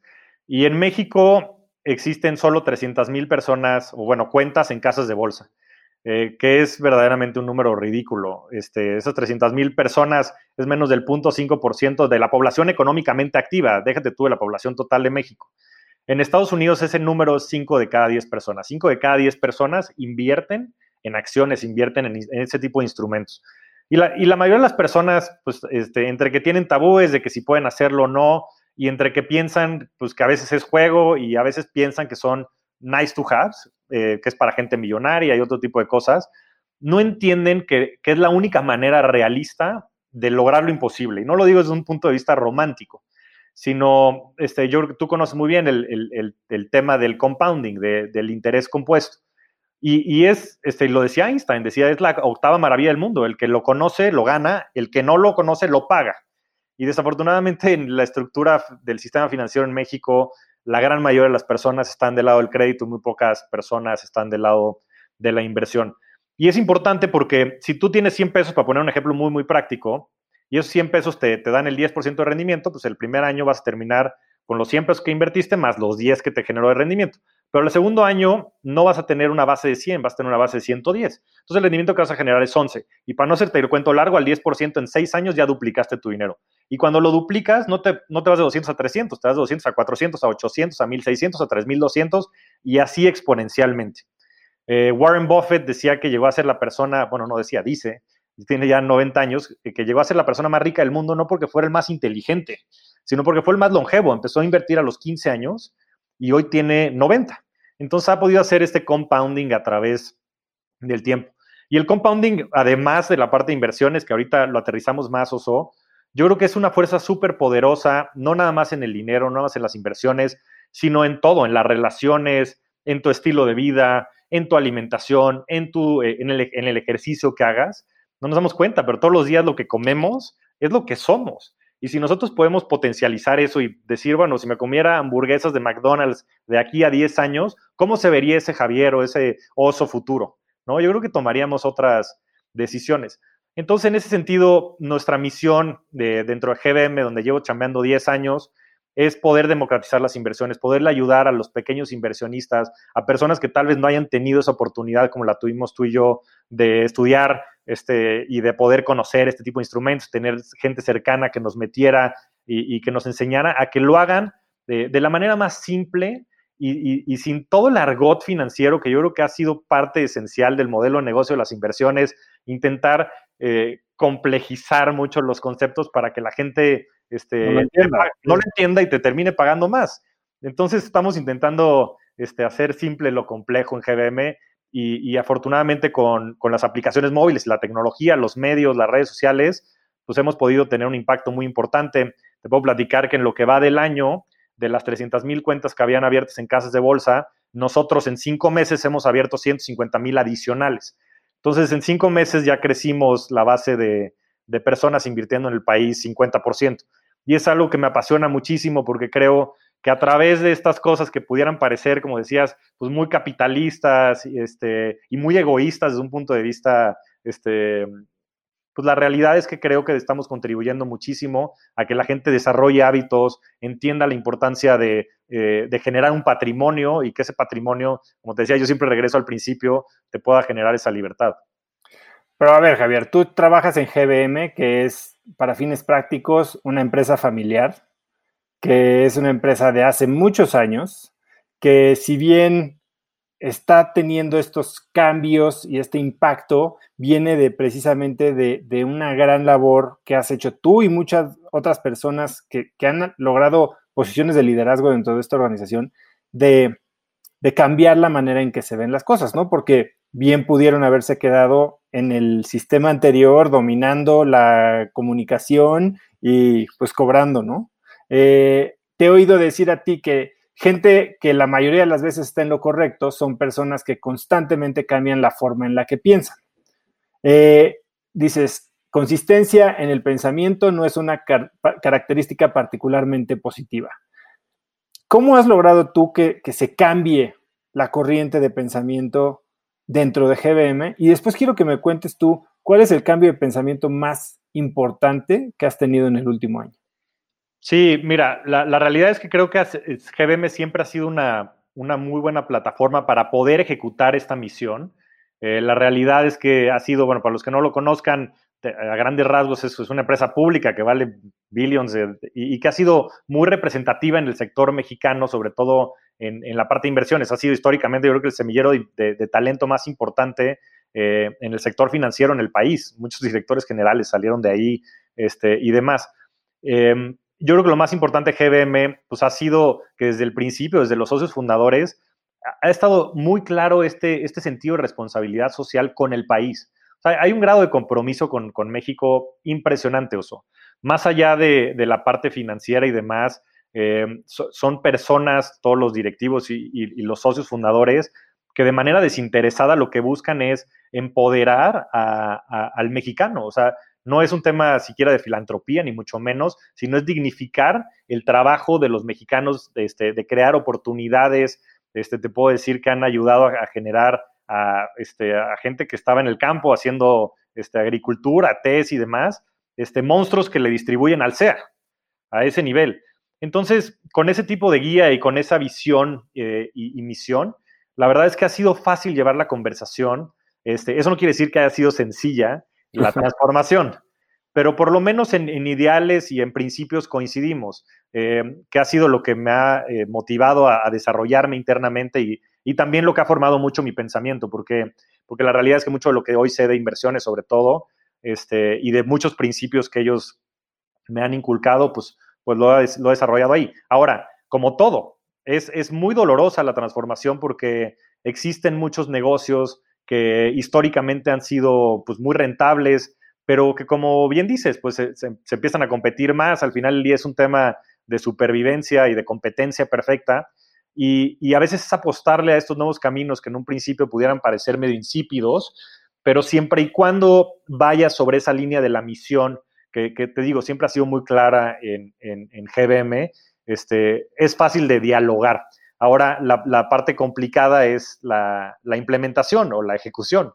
Y ahí la verdad es que eh, eh, nos ha costado, nos ha costado como a todas las empresas, yo creo que transformarte, canibalizarte es un tema bien, bien difícil. El cambiar un poco la mentalidad y generar esta agilidad, sobre todo en, personas que han generado éxito por tanto tiempo, es, es un tema complicado, pero afortunadamente lo empezamos hace mucho tiempo y hoy este, te puedo decir que pues, somos, somos afortunadamente pues, de los más preparados para, esta era digital que el coronavirus vino a, acelerar. Y en tu caso, ¿qué es lo más importante en lo que has cambiado de pensar últimamente? Híjole, este, muchísimo. El año pasado para mí fue, fue muy transformacional. Eh, yo siempre me he creído que todo lo puedo y siempre, eh, esa siempre, ha sido mi actitud ante, ante la vida. Y, la verdad también siempre he pensado que, tengo la razón y que, y que muchas de, los conceptos eh, y, por el nivel de dedicación que, después invierto en, trabajar en los proyectos, en entender las ideas, este, pero el año pasado empecé a entender que, pues que todo el mundo es distinto y que todo el mundo tiene eh, maneras distintas de ver la vida, profesional, personalmente, eh, que la verdad no existe, ¿no? Como tal, yo creo que simplemente son lados de, la moneda y, bajo eso un, tema bien importante que ha sido este, mucha humildad para mí y, muy transformacional en ese sentido de poder eh, ponerme en los zapatos del otro, poder entender más sus circunstancias, poder este, bajar mis barreras, poder este, eliminar, yo creo que mi ego de la ecuación este, por momentos, porque pues, también el ego estaba diseñado este, para matar. Para, sobrevivir. Y creo que en la sociedad en la que vivimos hoy es mucho mejor el poder construir y el poder eh, colaborar en todos los sentidos de la palabra y poder también reconocer que, no sabemos nada.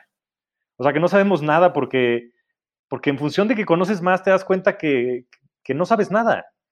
Que muchas cosas que tú dabas por sentadas, te digo, este, no, es que me piense volver religioso, ni mucho menos, la realidad es que estoy far from that, pero, pero también qué soberbia, ¿no? Pensar que no existe nada más allá, ¿no? Y, así te lo puedo poner en un millón de, conceptos, pero yo tenía muchas este, verdades muy fijas en mi cabeza. Como te digo, soy una persona de, ideales muy, muy fuertes, pero, pero, pero flojos. O sea, este, intento tener esa flexibilidad y esa apertura, esa vulnerabilidad, porque porque la realidad es que no sabemos nada. Cuéntame un ejemplo reciente en la que tal vez antes hubieras actuado de una forma diferente y ahora esta nueva flexibilidad, esta nueva empatía, vulnerabilidad, te hizo actuar diferente y, de una mejor manera. Pues mira, pusimos un fondo de inversión hace con mis cuates, con Pablo y entre otros, Luis y, gente muy cercana que siempre habíamos estado un poco en las mismas y decíamos, híjole, tenemos toda esta capacidad, ¿no? Entre pues, el acceso que tenemos, em, de repente, pues también la capacidad que pudiéramos de tener de, ayudar a emprendedores y todo este tema. Y, le ayudamos a un par de, emprendedores em, a construir sus negocios desde cero y nosotros intentando justo ser estos visionarios arriba de ellos que los impulsaran y que los llevaran hacia el camino de la verdad absoluta porque este, estábamos dominados por conocimiento, bla, bla, bla. Y, y, al poco tiempo nos dimos cuenta que estábamos cometiendo un gran error, porque le estábamos quitando justo la esencia al emprendedor, le estábamos quitando esa hambre, esa visión, ese, ese, ese, ese deseo de resolver un pain point que ellos mismos habían construido, simplemente porque nosotros habíamos aprendido este, frameworks de, de innovación y frameworks de modelos de negocio. Em, y dentro de esto, creo, Oso, y tal vez sea un poco más conceptual, pero ha sido pues un desarrollo personal, este, emocional, de, de empatía, de humildad, que ha sido muy enriquecedor para mí porque, porque me ha ayudado a hacer, una mejor versión mía personalmente en mi entorno familiar, con mi familia, con, con mi esposa, con, este, con mis colaboradores en el trabajo, que me ha ayudado a ser mucho, este, mejores relaciones y, poder cambiar un poco la dinámica del juego en el que vivimos día a día, ¿no? Antes estaba este, ready to kill a las 6 de la mañana y hoy este, ya la perspectiva de vida que tengo es muy distinta. Oye, ¿y has tenido ayuda en todo este proceso de transformación de pensamiento? O sea, tienes, eh, mencionaste que cuando eras chico, bueno, pues tenías psicólogos y demás. Eh, hoy, además de, esta asesoría que tienes en términos nutricionales, ¿tienes algún coach mental, algo así? Soy adicto a los coaches, de todo, mi querido oso.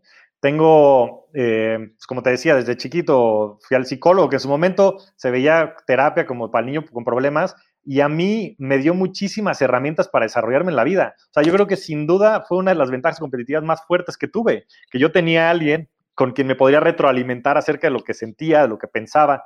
Entonces, este, esta persona con la que iba, que es una, es, una persona muy importante para mí en mi vida, sigo yendo con ella. Este, la misma persona que me atendía cuando tenía cuatro años, la voy a visitar a mis 35.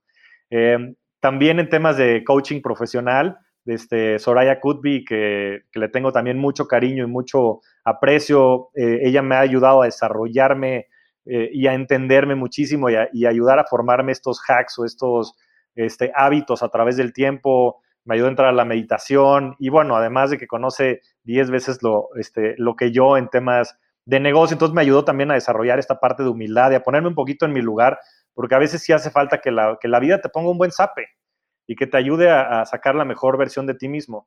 Y también en general, todos mis amigos, la gente muy cercana, Pablo, Luis, este, mi mamá, eh, mi esposa, mi esposa me ha transformado brutalmente en ese sentido para, eh, para poder estar un poco más eh, enfocado y, y zen en el... entonces yo creo mucho en estos como grupos de apoyo, creo que para eso es la vida, para eso son las relaciones, para poder crecer juntos, para poder disfrutar, juntos y, y, la ayuda, este, me encanta y además soy un libro abierto, en ese sentido, este, no tengo broncas en decir que sí, que no, este, con toda franqueza, porque al final del día mi, intención sí es eh, yo salir eh, como una mejor persona y poder ser más feliz y poder tener más contribución y, un mejor entorno. ¿Y cada cuándo ves a estos diferentes jugadores de tu, digamos, tu grupo de apoyo? Pues mira, la realidad es que ah, por, por fases, algunos de ellos los, los veo de manera quincenal, algunos de ellos los veo de manera mensual y otros los veo ad hoc. Este, sobre todo pues con, la, parte, la parte emocional que, le he trabajado bastante y, todavía me falta un mundo. ¿eh? Este, recientemente eh, me leí el libro de How to Change Your Mind de Michael Pollan, que tanto has hablado aquí en tu, en tu podcast. Y, y, qué bruto, ¿no? O sea, las limitantes que tenemos de estos convencionalismos, ¿no? Que existen acerca de cosas que simplemente no hacen sentido, ¿no? Y algún día lo haré, mi querido oso. Entonces. ¿No tienes experiencia con psicodélicos aún? Aún no, la verdad, este, le tengo pavor a las drogas de manera muy general, pues por todo mi background y mucho de lo que te platicaba, pero, pero otra vez, o sea, son tabúes. Yo creo que muchas de estas cosas y las pruebas que están haciendo Tim Ferris y demás en todos estos hospitales con usos medicinales y espirituales y también pues un poco de introspección. Soy una persona extremadamente clavada conmigo misma este, y es algo que, que, seguramente voy a hacer este, con Paola o con Flor o con alguna de las invitadas que has tenido en tu programa. Y, pero, en, pero en ese sentido creo que eh, pues es, mucho en función de, cómo te vayas adaptando tú, ¿no? La, ayuda que necesites. Y yo busco a estas personas de manera desinteresada y ellos me buscan a mí. Afortunadamente también en mi mismo grupo este, de amigos se, han formado esas relaciones. Este, Pablo es mi, es mi coach personal. Eh, siempre que tengo un problema le hablo y, él me ayuda a, resolverlo, porque son personas que te conocen muy bien y que saben este, pues, todo, dónde andan tus áreas de oportunidad y un poco dónde picarte para que, este, puedas potencializar tu vida. Y hoy en día, cambiando un poquito de, ritmo, ¿cómo fijas tus objetivos? O sea, ¿tienes algún sistema? ¿Tienes, eh, ¿Te fijas objetivos anuales? Sé que has, en, términos de hábitos, bueno, te has fijado varias metas por año, ¿no? Pero en general en tu vida te fijas objetivos anuales, eh, trimestrales y qué tan demandante eres cuando fijas una meta, ¿no? Mucha gente habla de que las metas se tienen que fijar justo donde terminan los dedos, ¿no? ¿Tú tienes alguna metodología para fijar objetivos? Sí, mira, de manera muy general, sí tengo una visión, que es lo que te, he venido platicando, de, quién quiero ser, de quién me quiero convertir. de, corto plazo intento ser más flexible, porque, porque la realidad es que la vida es muy cambiante. Entonces sí intento plantearme estos hábitos transformacionales una vez al año. Intento plantearme también hábitos profesionales una vez al año. Y, después de manera trimestral y ya de manera puntual mensualmente, los vuelvo a trazar, pero ya un poco más set in stone. Entonces, pues, por ejemplo, ahorita quiero correr 200 kilómetros en, el mes de junio. Entonces es una de las cosas que estoy buscando hacer en, este mes. Pero no es que quiera correr el un maratón, ¿me entiendes? O sea, estoy intentando buscar estos pequeños milestones que me ayudan a llegar como al siguiente nivel. Intento ser muy iterativo. Este ha sido parte fundamental de mi proceso de desarrollo en general. El, ir descubriéndome y ir descubriendo también, pues, qué me funciona, qué no, este, para, para poder llegar a este ideal, ¿no? Y, eso me ha funcionado, el no, tenerlo tampoco tan fijo y poder ser este, más flexible. No, no te miento que también me ha costado trabajo, o sea, me vieras tú hace 15 años cuando este, era un adolescente a todo lo que daba y, este, entre desmadroso y desordenado, este, no hubieras nunca pensado que me iba a volver en esta máquina este, pues, de hábitos y de rutinas, pero sí intento, sobre todo en el largo plazo, ser mucho más flexible. Y cuando fallas a uno de tus objetivos, cuando tienes un proyecto importante que, al que le has dedicado y que tenías visualizado como una victoria y no se da y se cae, ¿cómo, cómo lo manejas? ¿Cómo lidias con el fracaso? Sí, ha, sido momentos muy duros, Oso, para serte este, perfectamente franco, sobre todo porque mm, yo difícilmente me voy a rendir por temas de esfuerzo. O sea, si es correr, este, nadar, eh, desvelarme, eh, trabajar tres semanas seguidas sin parar, eh, difícilmente va a fallar para eso, porque desde mi esencia, pues he tenido esta naturaleza pues muy resiliente ante las adversidades. Pero en lo que sí he fallado y he fallado mucho, este, es en, las decisiones, ¿no? Y en la implementación muchas veces de los proyectos. Y, yo de repente veía estos eventos que se hacían hace años de los fuck-up nights, estas cosas, y decía, ¿cómo? O sea, ¿eso dónde existe? Aquí es puro éxito, puro triunfo. Y, la realidad es que los últimos seis, siete años han sido este, golpe tras golpe en ese sentido, de, de muchísimo descubrimiento y muchos de ellos muy dolorosos, porque muchos de ellos, sobre todo este, fracasos, digo, no, no si plantarlo como fracasos, pero malas decisiones profesionales. ¿Como cuál? Pues, por ejemplo, hemos tenido pues, muchas decisiones de producto de manera puntual en algunas eh, de los proyectos que gestionamos o modelos de negocio que planteamos para, para este, algunos de los proyectos que no han sido acertadas.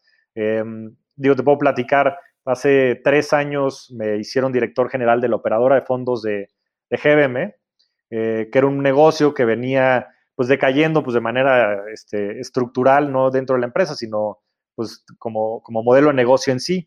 Y, se nos ocurrió plantear un modelo de negocio que desde nuestro punto de vista era muy innovador, en el cual íbamos a combinar las eh, capacidades de todos los asesores de inversión que teníamos.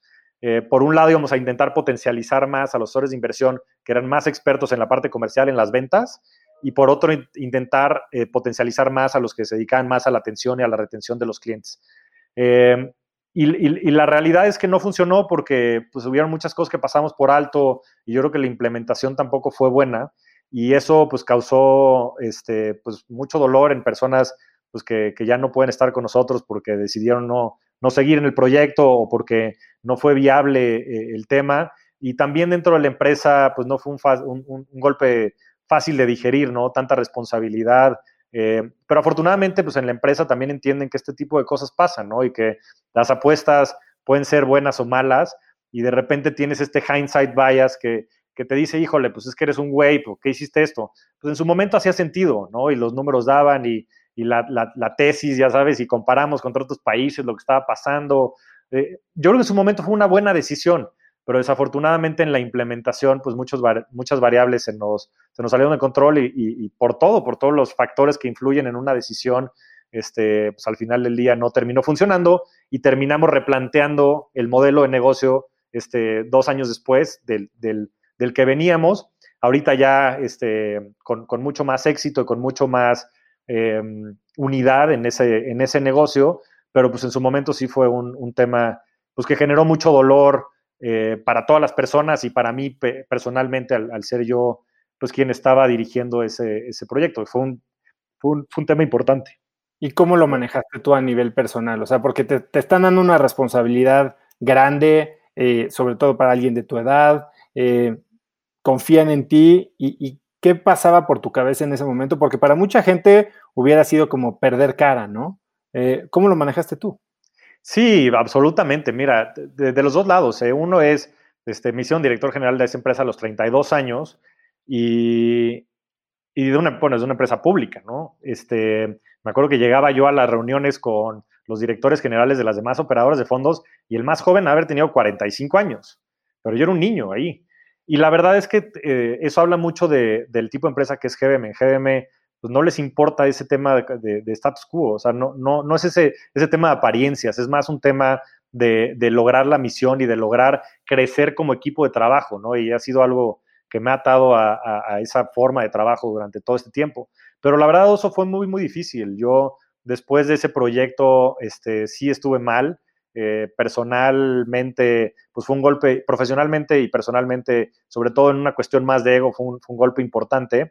Pero fue parte de esta transformación que te comento, que me ha permitido salir mucho más fuerte, mucho más reforzado para poder atacar los retos que vengan en la vida, porque, pues porque entre que no sabemos nada y entre que tenemos este, pues, la vida por delante, las posibilidades por delante, creo que no nos debemos de distraer por simplemente tener traspiés en el, en el camino. ¿Hubo algún consejo o alguien que te haya dicho algo que de verdad te ayudó en ese momento de, estar abajo? Muchas, muchas personas. todo este grupo de, de, soporte, empezando por mi esposa, este, han sido muy importantes en estos proyectos. No, no recuerdo algo de manera puntual, pero creo que lo más importante es justo ese, esa insignificancia. O sea, decir, y, ok, pues sí, no funcionó. Y hiciste lo mejor que pudiste haber hecho, lo hice. Este, planteaste las cosas como las debiste haber, ¿no? Y check, check, check, ¿no? Y, en ese sentido no hay que buscar culpables, sino más bien este, anotarlo en el, en, el, en el libro de los recuerdos para, para ver qué aprendizajes tuviste y move on, ¿no? Este, de repente es así de sencillo. Ahorita estaba, escuchando, estaba escuchando un podcast de, de, una persona que escribió un libro para niños y decían un framework para educar a tus hijos, ¿no? Que es muy sencillo. O sea, la mayoría de las cosas, este, a menos de que sea un berrinche o algo que quieran hacer tus hijos o para llamar la atención, son errores que los, que los niños cometen. Y es muy sencillo el framework, que es, ok, lo primero es acéptalo, ¿no? Cometiste un error, acéptalo. Tiré un vaso, ¿no? Y se rompió. El segundo es fix it, ¿no? ¿Qué vas a hacer? Recoge el vaso, límpialo, quita los vidrios. El tercero es este, learn from it. ¿Qué puedes aprender? Ah, bueno, pues no lo tengo que dejar en la bardita. Y el cuarto es move on. Y creo que ese es el más importante. De repente perdemos también tanto tiempo, tanta energía este, pensando en el hubiera, y el, hubiera no existe, ¿no? Y retomando muchos de estos conceptos como de estoicos, este, saber, pues, el contexto se da, ¿no? Y es como tú respondes al contexto, ¿no? No the other way around. Entonces, en ese sentido, este, me ayuda mucha gente a mi alrededor un poco bajo esa reflexión. ¿Qué, podcast es este? Eh? Es eh, el de Shane Parrish, de The Knowledge Project. Ah, no me acuerdo cuál, cómo se llama la, autora del libro, pero después te paso, te paso el, capítulo. Es este How Kids Learn o algo así se llama el libro, que también por ahí lo tengo entre los cientos de libros que tengo guardados para ver cuándo se leen. Sí, definitivamente vamos a poner links a todas estas cosas que, Javier ha dicho en las notas del episodio. Em, Javier, vamos a hablar ahora sí un poquito del futuro eh, y más eh, concretamente de cómo se ve el futuro post-COVID. O sea, yo, yo, yo creo que la gente que dice nunca va a volver a ser igual el mundo, claro, pero nunca ha sido igual y siempre cambia y, y, yo creo que si nos vamos a estar quejando y diciendo ojalá todo fuera como en 2019, cuando también te quejabas de todo, o sea, ¿tú cómo te imaginas el mundo después de esto? Sí, mira, y yo creo que lo, planteas muy, muy bien, Miuso. ¿Quién hubiera pensado hace seis meses que hoy íbamos a llevar tres meses encerrados? O sea, y que, además la vida iba a ser tan funcional como lo está haciendo. Exacto. Entonces yo creo que lo primero que va a cambiar sin lugar a dudas es la parte profesional. Hay una disparidad, una disonancia fuertísima entre el trabajo y las oportunidades y los modelos de negocio y, la producción y el valor que podemos generar y la manera en la que trabajamos. O sea, es brutal. Ahorita estamos, el famoso 9 to 5, que en México es más como un 8 a 8, eh, está totalmente outdated. Antes, eh, en la era industrial, lo que buscaban los empleadores era controlar el input, porque el input iba a ser muy similar al output una persona que corta madera, pues puede cortar un poquito más de madera, tú que estás más fuerte, tal, vez cortas 20% más de madera que otra persona a tu alrededor, pero no mucho más. Entonces ahí sí tenías que controlar las horas efectivas de trabajo de la gente.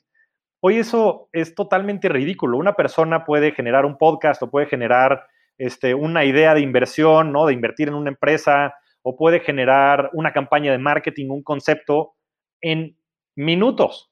Y, y esa simetría entre el trabajo y, el, valor. Y el valor es, es, es ridículo. Y, mira, ahorita ya tienes todos estos temas de que Twitter y Spotify todos están saliendo a decir que, el trabajo va a ser remoto y, creo que eso sí es una constante. O sea, seguramente el trabajo va a ser mucho más flexible. Yo creo que también estamos aprendiendo como seres humanos a tener una vida un poco más balanceada. Este, y creo que esa parte del trabajo es, es clarísima. Y, y, como te decía desde el principio, no podemos vivir rentando nuestro tiempo. Nuestro tiempo es nuestro recurso más escaso y nuestro recurso más valioso. Lo tenemos que usar con inteligencia. Entonces, el tema, el tema del trabajo yo creo que es el más obvio. Y, sí entiendo que la gente de repente diga, no, pero las cosas van a regresar a la normalidad. Y sí, ¿eh? pero va a haber una nueva normalidad. Este, el tema del trabajo, sin duda, va a haber un antes y un después del COVID. El tema digital en general es una realidad. Este, me imagino habrás visto los números del e-commerce, cómo subió, en 10 años había subido del 10 al 20% y en 8 semanas subió del 20 al 30%. Este, de, toda la parte retail en Estados Unidos es brutal. Este, todo en inversiones, las aplicaciones móviles para temas financieros. O sea, la digitalización, el, el COVID fue el gran acelerador de la digitalización. Yo creo que a, nivel global y no hay duda de que, de que eso va a cambiar. Eh, otros temas que creo que van a cambiar mucho más adelante, que ah, este, con suerte nos tocarán vivir, oso es, em, yo creo que el dinero también va a sufrir un cambio muy, muy importante.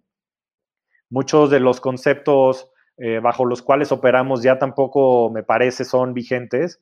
Em, y para eso habría que entender más acerca del dinero, pero porque la, mucha gente piensa que el dinero está respaldado por oro o está respaldado por petróleo y es totalmente falso. El dinero no tiene ningún respaldo. El único respaldo que tiene es una creencia que tenemos en común como humanidad de que el dólar y el peso y ciertas divisas valen. Son, otra vez, son convencionalismos, pero no hay ningún sustento.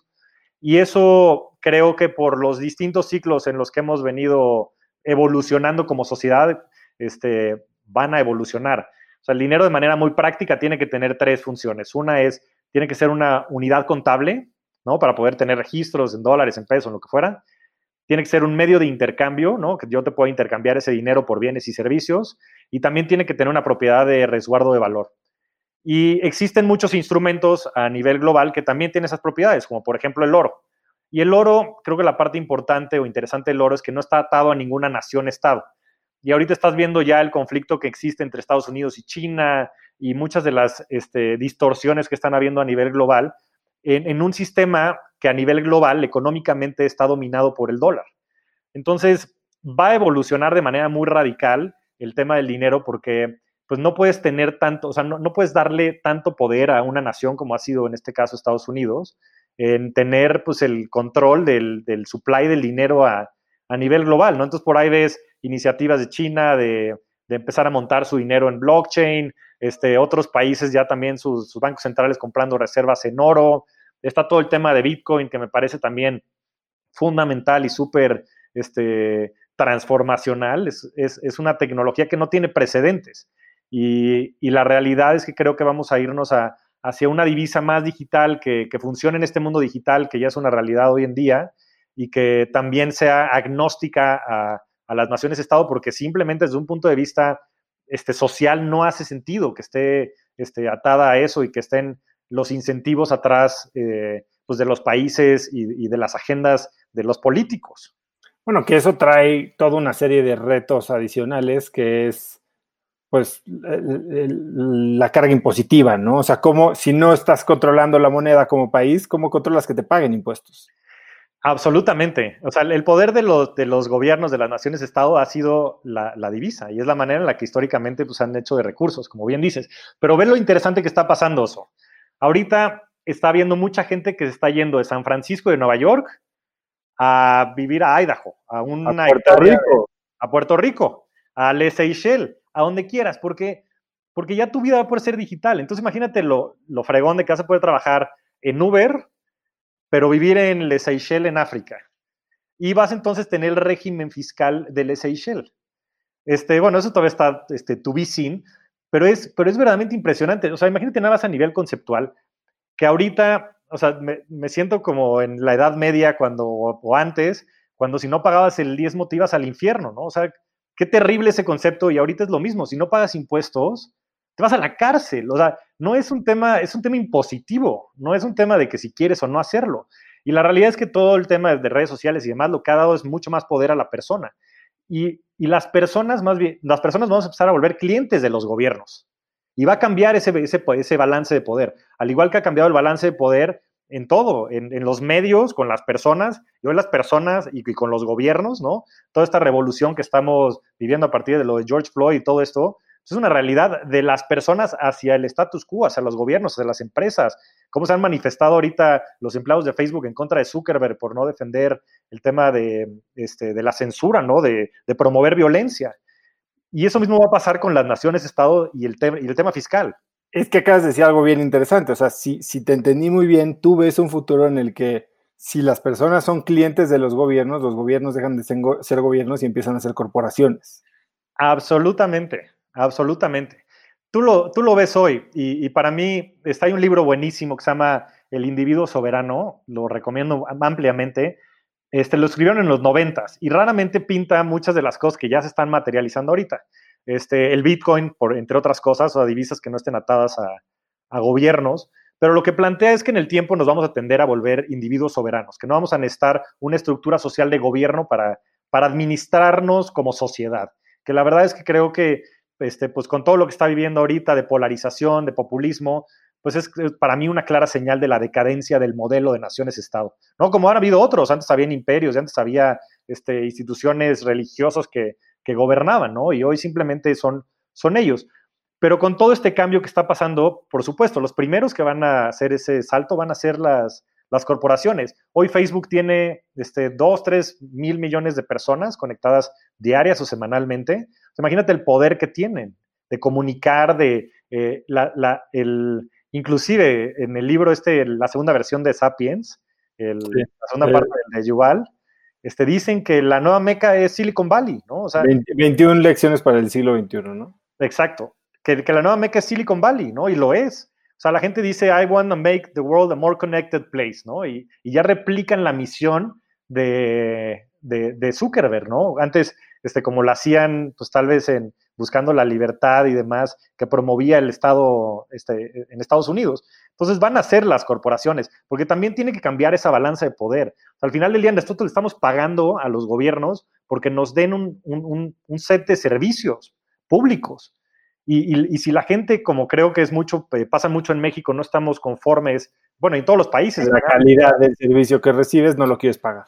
Absolutamente. Entonces van a empezar a competir y esa competencia va a ser muy buena, porque imagínate el día de mañana a Suiza compitiendo con Estados Unidos, compitiendo con México, y entonces sí se van a tener que poner las pilas nuestros, nuestros gobernantes, ¿no? Que hasta la palabra gobernante es ofensiva, ¿no? Yo siempre lo he visto así, soy muy este, liberal en ese sentido, pero al final del día no hay, o sea, no, no hace sentido. Tú estás pagando, te deberían de dar algo a cambio. Y hoy es todo lo contrario. Y los primeros que van a hacer eso van a ser las corporaciones porque están este, teniendo estos, estas redes tan amplias, tan grandes, en donde nos demos cuenta o no estamos interactuando todo el día. Y nuestras vidas se están virtualizando y hay unas cosas que no se van a virtualizar. Bueno, tú y yo disfrutamos muchísimo la parte social, ¿no? La, la parte personal, que, ojalá que eso regrese a la normalidad lo antes posible, pero hay otras que van a ser transformadas de manera radical y que estos eventos como el coronavirus simplemente son aceleradores, detonadores de cambio. Estoy totalmente de acuerdo. O sea, hoy lo que, como yo lo veo, es el coronavirus lo único que hizo fue pararnos de una manera que no podemos negar el futuro en la cara. Esto iba a pasar, pero ahorita no hay para dónde esconderte. o te, te pones con el programa nuevo o vas a sufrir. Absolutamente, absolutamente. Y está funcionando, yo creo que en la gran mayoría de los casos muy, muy bien. O sea, ves, este, Zoom tiene 300 millones de usuarios diarios, este, la gente está usando la tecnología y una vez que comprendan el beneficio que tiene funcional en sus vidas, esto va a cambiar para siempre. Te digo, la, calidad de vida, el poder estar fuera de la ciudad, este, lo que pagas de real estate, lo que pagas de impuestos en San Francisco, en Nueva York, versus tener un jardín de una hectárea este, en, en Puerto Rico, ¿no? Y estar en la playa. O sea, e, eso es como puede ser equiparable. Y esas cosas, si te vas a estos temas de primeros principios, no hacen sentido y seguramente van a ser transformadas para siempre.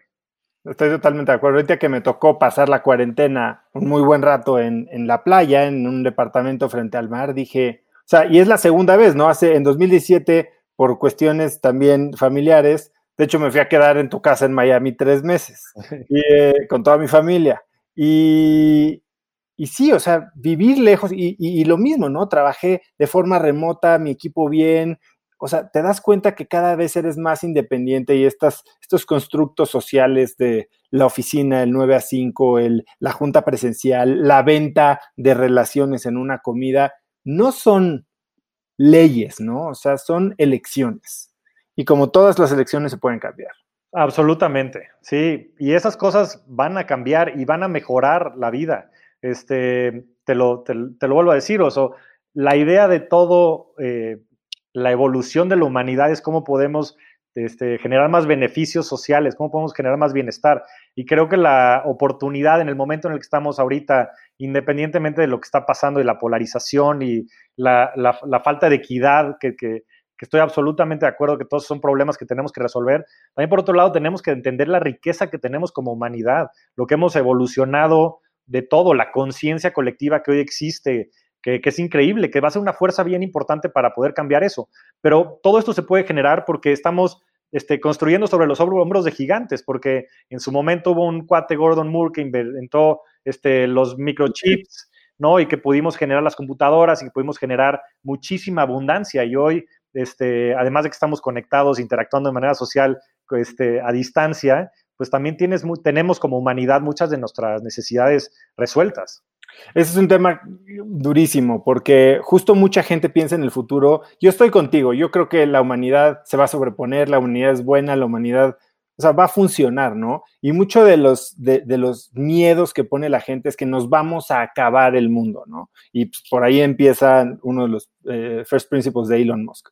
Eh, pero por otro lado, está eh, gente como Peter Diamandis, Steven Kotler, que hablan de que el futuro es abundante que todas estas eh, descubrimientos o invenciones o tecnología, lo único que hace es generar abundancia. O sea, y, estaba yo eh, platicando con Salim Ismail eh, justo en ese tiempo que estuve en Miami, y él me contaba de una historia como antes la escasez pues, es lo que, lo que nos limitaba, ¿no? Y ponía el ejemplo de el filme para tomar fotos. Antes te, te, abstenías de tomar una fotografía porque tenías 24 tiros en un rollo y después era todo un show, ¿no? Y en el momento en el que se hace digital la fotografía, olvídate lo que le pasó a Kodak y lo que tú quieras, pero en el momento que se hace digital y se eliminan estos límites físicos, la abundancia de fotografías explota, ¿no? Y, sale Instagram y es una creatividad brutal que, genera infinidad de riqueza para mucha gente, ¿no? Eh, y, yo también creo, o sea, viene las limitantes de energía no renovable a energía renovable, eh, de métodos de hasta de agricultura o, de producción de carne en, laboratorio, ¿no? Eh, y yo sí creo que la tecnología va a ayudar a que más gente viva de una mejor forma. Y si confiamos en que la humanidad es buena, pues entonces creo que es un futuro brillante el que nos espera. Sí, sí, sí. Además, este, no, ojalá fuera una elección que nosotros pudiéramos hacer, ¿no? Del futuro de la humanidad. Creo que podemos aportar nuestro granito de arena. Pero al final del día las cosas pues, se van a terminar desarrollando pues, en función de todos los actores, ¿no? Y, y dentro de los actores el medio ambiente y muchas cosas que de repente tomamos como for granted. Pero en ese sentido, yo coincido contigo. yo, yo soy un eterno eh, optimista, no nada más de la humanidad, porque además creo que esa es una elección. O sea, lo que vaya a pasar, sí lo puedes definir tú, lo que tú puedas controlar, lo demás no. pero es una decisión hoy, en el presente, de cómo quieres afrontar esa realidad. Y creo que este, habemos más optimistas en el mundo y seguramente este, contribuiremos a, que eso se vaya materializando.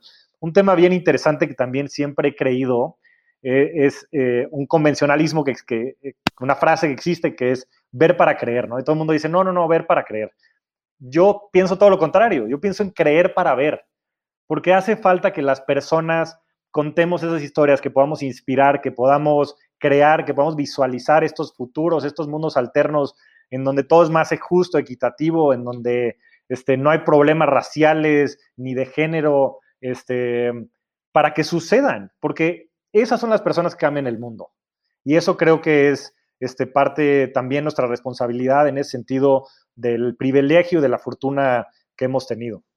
Y empezar a cambiar el mundo y nada más para cerrar este tema en nuestro campo de acción, ¿no? Porque ¿qué es querer cambiar el mundo cuando no actúas de esa manera con, y hablando de lo que está sucediendo ahorita en términos sociales, ¿no? Cuando tratas mal a un mesero, cuando eh, le respondes mal a alguien que te ofrece ayuda o que te pregunta algo en la calle. Eh, o sea, tenemos un círculo de acción muy limitado, pero por ahí podemos empezar y hacer una diferencia muy grande, ¿no? Absolutamente. Este, yo he tenido esta discusión de pasión, contribución, no, no si hayas hablado del tema, pero muchas veces te dicen follow your passion, ¿no? Y lo creo, lo creo sin lugar a dudas, pero yo soy más del campamento de contribución. Es, tienes un set de skills, eres bueno para ciertas cosas, intenta ayudar y contribuir. Es un concepto que, que sacó Ben Horowitz, el de A16C, en, un commencement speech, me pareció brutal. O sea, tú ya tienes un don oso de comunicar, de hacer ciertas cosas, explótalo, ¿me entiendes? Chance te apasiona este, la cocina, pero chance no se te da o no puedes generar ese, ese impacto, ¿no? Entonces yo, yo creo mucho en este tema de contribución y desde nuestra trinchera. A mí me toca hacerlo desde la punta del capitalismo, ¿no? Lo que este, pudiera estar más satanizado de cierta manera porque se consideraría como de élite y demás, pero es, es, todo lo contrario, cuando tienes a las personas, a los agentes detrás de estas iniciativas, somos personas que queremos generar ese cambio, que queremos generar ese bienestar, esa libertad, este, esas posibilidades, esa equidad para, para todos. Buenísimo. Flaco, sé que este año te pusiste como objetivo escribir. ¿A, ¿A, qué le estás tirando? O sea, ¿cuál es el proyecto? Platícamelo bien porque sé que estás a punto de dar a luz. Sí, mira, eh, creo que el escribir es uno de estos temas que son fundamentales para la vida en general. Por dos maneras. Una es porque creo que te ayudan a sintetizar y a simplificar mucho las ideas y a organizarlas este, de mejor manera y creo que eso a nivel mental te puede ayudar a bajarle también la carga cognoscitiva a, a tu cerebro. Y después porque creo que sí tienes que dejar cierto rastro de lo que vivías, de lo que sentías, de lo que experimentabas en ciertos momentos de tu vida porque de manera natural estamos diseñados para olvidar el dolor y para olvidar las cosas que no nos ayudan desde un punto de vista muy de supervivencia darwiniana. Entonces, em, y además porque me gusta mucho comunicar. La realidad es que creo que es una de las características o skills que tengo desarrollado y, que, creo pretendo hacerlo a, mayor escala.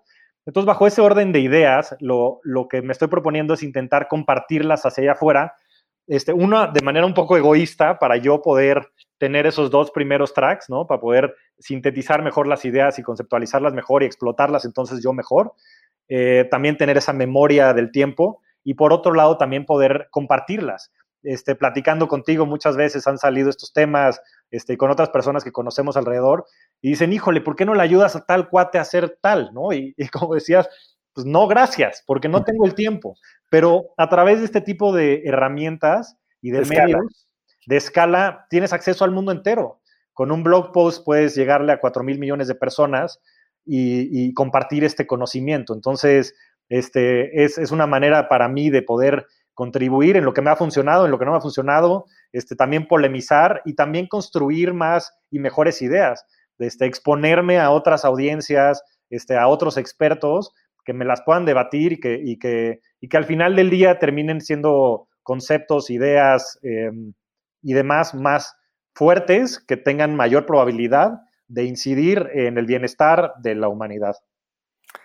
Tuve el privilegio de leer el, draft de tu primer post del blog. Eh, ¿Alguien te ayudó o cómo aprendiste a escribir así? ¿Tomaste algún curso o leíste algún libro? Mira, desde, desde chavito he sido muy cuentero, o sea, he sido bueno para el choro y, mucho de ello fue porque eh, también en todo este episodio de mi infancia, yo me inventé, una vez que me enteré que mi papá había muerto, me, empecé a inventar ficciones. Le contaba a la gente que mi papá vivía en Nueva York, que estaba perfecto y que estaba salvando al mundo en la ONU y una serie de cosas este, para, para cuidarme, para cuidar mi dolor, para cuidar, este, no exponerme y para poderme desarrollar y sobrevivir en esa corta edad. Este, y desde entonces se me ha dado mucho la narrativa y se me ha dado mucho el, poder dialogar, conversar y, generar historias. Y, la verdad es que creo que es algo innato y es algo que me apasiona muchísimo. Entonces, este, pues afortunadamente hoy, este, después de, hablarlo mucho y, y, consultarlo con gente como tú y otros, puedo eh, o podré empezar en unas semanas a compartirlo y a ver, y a ver qué tal nos va.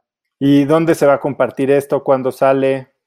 Pues va a salir ahora, eh, hacia finales de junio, yo, yo esperaría. Estoy montando un nuevo blog, este, que va a ser javiermtzmorodo.com y también en Medium voy a tener este, por ahí la página. Voy a compartir de todo, este, experiencias personales, frameworks, este, mental models, eh, ejemplos prácticos de cosas que han funcionado y que no me han funcionado, con la intención de generar ese impacto y esa contribución alrededor de temas que me interesan mucho. Uno de ellos el tema de las inversiones y, la inversión más desde un punto de vista general o conceptual. Este, para mí invertir es cuestionarte, es invertir, es cambiar de lugar. Yo lo veo en un sentido más filosófico el término. Y creo que la parte más importante de la inversión es la acción. Pues como decía Soso, pues si, si nos, pensamos, nos pasamos pensando en qué vamos a hacer y cuándo lo vamos a hacer, Em, no vamos probablemente a generar ese impacto. Entonces, mucho es de la acción, el poderlo generar y, con una intersección muy importante que es este tema de filosofía, esta búsqueda de la verdad, que para mí desde mi background y, desde joven ha sido un tema fundamental de, encontrar mi camino eh, a través de la verdad, de la filosofía, de la raíz de, de la inteligencia de la humanidad este, y poderlo expresar de esa manera. Te propongo algo. ¿Por qué no adelantas tu lanzamiento al 15 de junio, que es cuando sale este episodio, para que la gente que está oyendo ahorita pueda ir directo a tu blog y leer el primero? Me parece una gran idea, Oso. Hagámoslo así, este, y así me comprometo también a meterle más fuego a la leña. Buenísimo. Flaco, ¿qué harías hoy si nadie te pudiera juzgar? Si ni siquiera tú te pudieras juzgar. Hijo, tomaría muchos más riesgos y eso no sé necesariamente sea bueno para mí. Pero pero la realidad es que creo que muchas veces nos empieza a frenar en función de que vamos creciendo y de que vamos construyendo una identidad, eh, una personalidad, una familia, el poder eh, todo, experimentar, el poder crear, el poder eh, hacer cosas que, puedan transformar en verdad a la sociedad, a la, a la, humanidad. Este, no sé si dime, bueno, dime una cosa que, a la que hoy te gustaría hacer, pero no te atreves. Pondría una empresa. Mira, siempre he tenido la, las ganas de poner una empresa desde cero. Este, tengo muchísimo cariño por el trabajo que hago en GBM y por el grupo de colaboradores que tenemos ahí, pero si pudiera hacer algo, y espero algún día hacerlo, es, es poner sin duda una empresa. Creo que, creo, y es mi parte del capitalismo, o así lo entiendo yo, sé que está muy criticado últimamente por, por la, por la mala implementación del sistema. Aquí de repente relacionamos mucho el capitalismo con la corrupción, con el tráfico de influencias y con una serie de cosas pero, pero en el corazón del capitalismo está el, alinear incentivos. El, y yo, no, yo creo que, no hay mejor estructura que una estructura este, de un grupo de personas a través de una corporación y de un esquema de incentivos este, a través de la cual puedas generar tanto impacto en la humanidad. Yo no creo que los gobiernos sean los responsables de, proyectos de, este, sociales, ¿no? De, temas como de transporte y ese tipo de cosas. Yo creo que las empresas y, y los agentes privados y las personas tenemos esa misma responsabilidad social en cambiar la realidad y que desde nuestra trinchera tenemos que generar estos vehículos de transformación social para que la gente pueda crecer y pueda generar bienestar, porque esa es la única razón por la que existen los negocios, para generar productos y servicios que le ayuden a las personas a desarrollarse en, su vida, a ser felices. Entonces, desde ese punto de vista, este, lo, que haría es, es, poner una empresa y si me ves en 10 años y, y no he emprendido oso, este, pues ahí me das un buen sape, ¿no? Bueno, algo, algo habrás hecho de valor para no haberlo hecho, esto estoy seguro. Em, cuando te sientes agobiado, cuando hablaste de, que en la mañana sientes más energía y haces estas cosas que requieren mucho más pasión, atención, enfoque tuyo, pero cuando te sientes bajo de energía, ¿qué es lo que haces? ¿Cómo la recuperas? Tiendo a hacer ejercicio. Ya sé que suena como counterintuitive, pero es lo que me ha funcionado. Eh, cuando estoy bajo energía, por lo general es que estoy estresado o que estoy eh, abrumado en un problema que no he podido resolver. Este, entonces intento desconectarme y para mí la manera de, desconectarme es haciendo ejercicio. Eso me, llena de energía y me cambia un poquito el chip, me ayuda también a, este, pues a, secretar ciertas eh, sustancias en mi cuerpo que, me cambian el, el, chip. Entonces, eso he intentado hacer, me ha funcionado este, bastante bien y, lo planeo seguir haciendo for the time being. Y ejercicio, por ejemplo, si no puedes salir a correr, ¿o cuál es tu go-to cuando tienes baja energía? ¿Qué te avientas? ¿Un 10 minutos de algo o sales a correr media hora? ¿Qué es lo que haces? Le intento variar, pero por lo general son ejercicios de alta intensidad. O sea, esos son los que creo que me, ayudan a volver a, este, a, mí mismo. Este, todo, puede ser este, CrossFit o algo por el estilo. Y este, InstaFit, en alguna, algún, algún tema de, alto rendimiento en, cortos periodos de tiempo, porque como platicamos, de repente estamos tan llenos de actividades que pues, el tiempo parece preciado. Entonces, necesito irme a conectar y explotar en, un, en, el menor tiempo posible. Entonces, intento hacer ejercicios de alta intensidad. Sé que lees muchísimo. Este, y hablaste de que lees mucho filosofía. ¿Cuáles son tus tus dos, tres libros favoritos en términos de filosofía, o para alguien que no, a ver, hablar de filosofía suena a secundaria y suena a que no, eso no lo quiero hacer. Eh, sí, sí, sí. Filosofía 101, ¿a, dónde voy para aprender de filosofía? ¿Cuál sería tu primer libro? Pues mira, este, la verdad me encanta toda la filosofía de los estoicos. Entonces, Meditations de Marcus Aurelius creo que es, es fundamental, este, sobre todo en el mundo en el que vivimos, que está tan lleno de, de ruido me parece que eso es lo más importante este, que entender en, cuestiones este, filosóficas como tal. Pero lo que me gusta mucho más leer es a estos pensadores modernos que retoman conceptos este, antiguos. Y, entre estos hay, hay, un par, este, como, como te decía, el de, de Sovereign Individual, que me parece que retoma temas súper, súper interesantes. Y hay otro, hay otro libro que se llama World After Capital, que te va a encantar, Oso, y a, todos los que te escuchan, que es de Albert Wagner, que es eh, uno de los partners en Union Square Ventures. De hecho, el libro es un PDF que está gratis ahí en Internet, que lo que plantea son todas estas fases de la humanidad y, de lo que estabas platicando hace ratito de, lo, de, los recursos escasos que van habiendo a través de la historia. Entonces te cuenta este, desde principios de, la humanidad cómo el recurso escaso ha ido evolucionando y eso ha transformado el sistema social en el que vivimos. Entonces, en un principio era la comida, ¿no? Cuando éramos este, este, nómadas y hunter-gatherers y todo esto. Entonces iban mudando, iban este, caminando y recorriendo el mundo en busca de comida. Después de eso, con la invención de la agricultura, de todas las herramientas innovadoras en su momento para poder este, generar, bueno, crear, mantener el ganado y, y toda la parte del arado y, en fin, este, cambia el recurso escaso y el recurso escaso volvió a la tierra, porque necesitabas tener tierra para plantar y tierra para tener a los animales.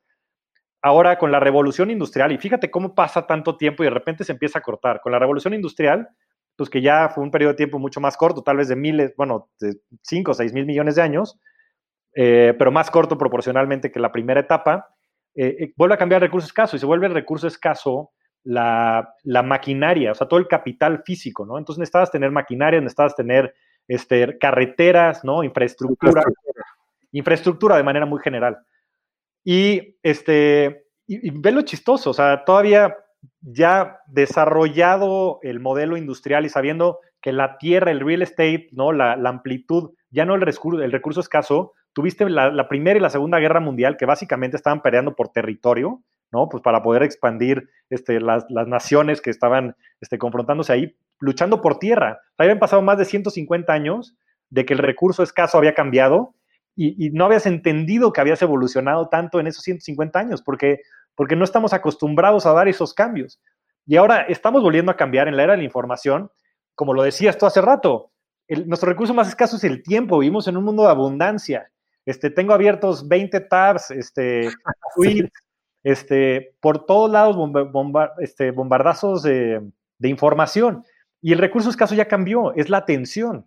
Y, la, están monetizando. Facebook, Google, todo el mundo está monetizando la atención y nosotros seguimos operando en el, en el paradigma anterior, seguimos en el 9 to 5, seguimos este, yendo a trabajar todos a la misma hora. Este, es, es ridículo, ¿no? Entonces, estos conceptos fundamentales, en ese sentido, otros de, de antropología, este, de temas inclusive de biología, me fascinan, porque me fascina entender la, la causa, la raíz de las cosas.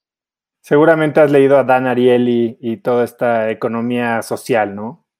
Absolutamente. No, y, sobre todo toda la parte de behavioral economics, ¿no?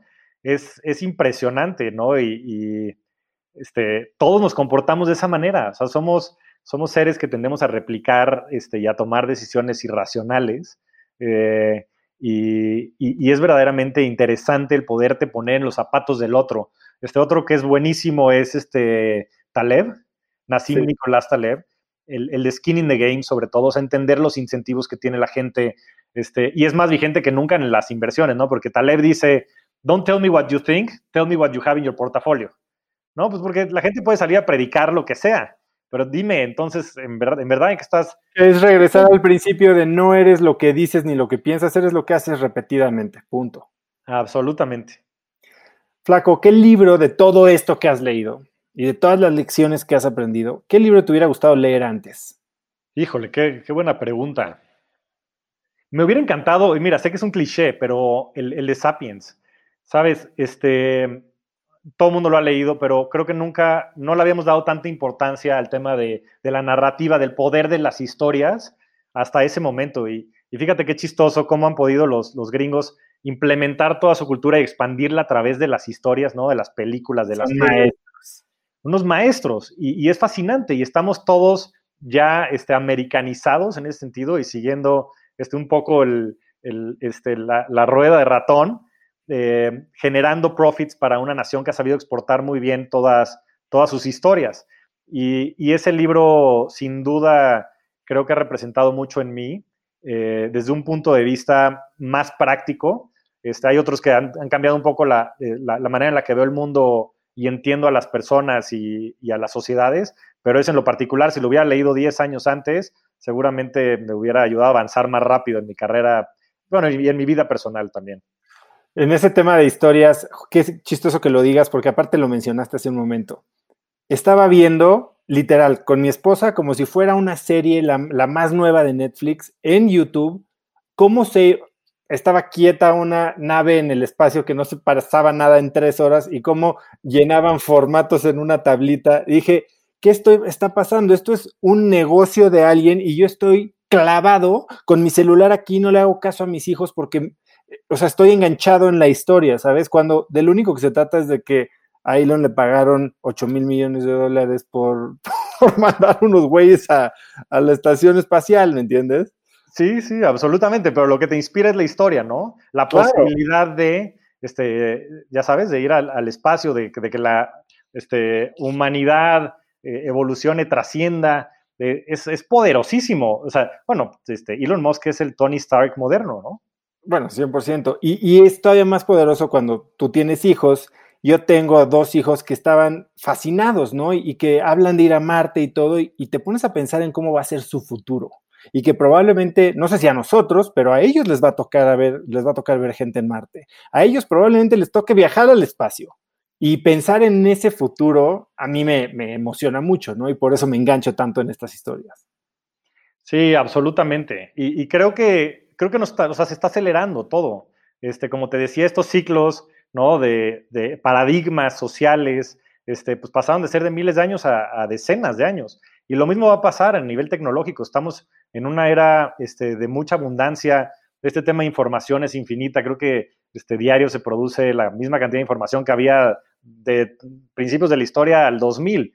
Eh, entonces, esta aceleración le va a ayudar a nuestros hijos probablemente a vivir muchas cosas y quién sabe, en una de esas hasta nosotros, mi querido oso, porque también temas este, de longevidad y, este, se, pueden acelerar, ¿no? Que para quien quiera meterse ya más a este tema del futuro y de la aceleración del futuro, hay un libro que salió el año pasado, The Future is Faster Than You Think, de Peter Diamandis y Steven Kotler, que es el tercer libro que escriben juntos. El primero fue Abundance, eh, hace más de 10 años. Y justo habla de esto, de todas estas tecnologías exponenciales que sí de por sí en sí mismas van cada vez más rápido, al combinarse al cruzarse unas con otras, entonces, bueno, la, aceleración es brutal, ¿no? Es de segundo orden. Y, cómo eso está haciendo que el futuro se acerque cada vez más rápido. Pero bueno, Flaco, ya no estamos, ya nos pasamos de dos horas. Sabía que este iba a ser de mis entrevistas más largas, no lo quise eh, decir al principio. Y creo que nos podríamos seguir y me encanta platicar contigo. Eh, pero bueno, si pudieras escribir un mensaje en el cielo para que millones de personas lo vieran, ¿qué diría? Que, hubiera más equidad y libertad para la humanidad independientemente de la condición con la que nacieras. Es, eso, que pudiéramos trabajar en esos todos como humanidad. Buenísimo. Flaco, ¿en dónde puede contactarte la gente? ¿Dónde estás más activo? Sé que eres de Twitter, no sé si Instagram. Sí, soy más de Twitter, eh, pero bueno, en arroba Javier MTZ Morodo, en todas las redes sociales. Este, la página este, que voy a estar, bueno, el blog que vamos a estar lanzando va a ser por ahí el padrino mi querido Oso, también con mucho orgullo y admiración, ha sido también parte importante de este camino y de esta inspiración para que me animara a hacer esto. Este, entonces, pues en el blog de javiermtzmorodo.com. Buenísimo. Eh, increíble eh, la, amplitud que tienes de conocimiento. Eh, en Estados Unidos se usa mucho una palabra que es polymath, que, me encanta y no hay traducción más que una que es erudito, que erudito parece que es sabio, pero eh, a mí me encanta la amplitud y, la profundidad de conocimiento que tienes. Disfruto mucho platicar contigo. Impresionante lo que has logrado eh, escalando la escalera corporativa con la misión eh, de, ayudar y de generar este impacto, sobre todo en la manera en que la gente experimenta el capitalismo. Y para mí eso te hace un crack mi querido Flaco, y me, siento muy eh, afortunado de conocerte y te agradezco haber estado con nosotros hoy. Al contrario, mi querido Oso, sabes que es un placer siempre platicar contigo y con mucho cariño este, poder tener esta plática tan amplia, em, mucho que seguir aprendiendo sin, lugar a dudas y también mucho optimismo de, las cosas que sigamos construyendo. Entonces, ojalá que, mantengas por muchos años este esfuerzo que creo que le está ayudando infinitamente a muchas personas. Pues muchísimas gracias, Flaco. Un fuerte abrazo, mi oso.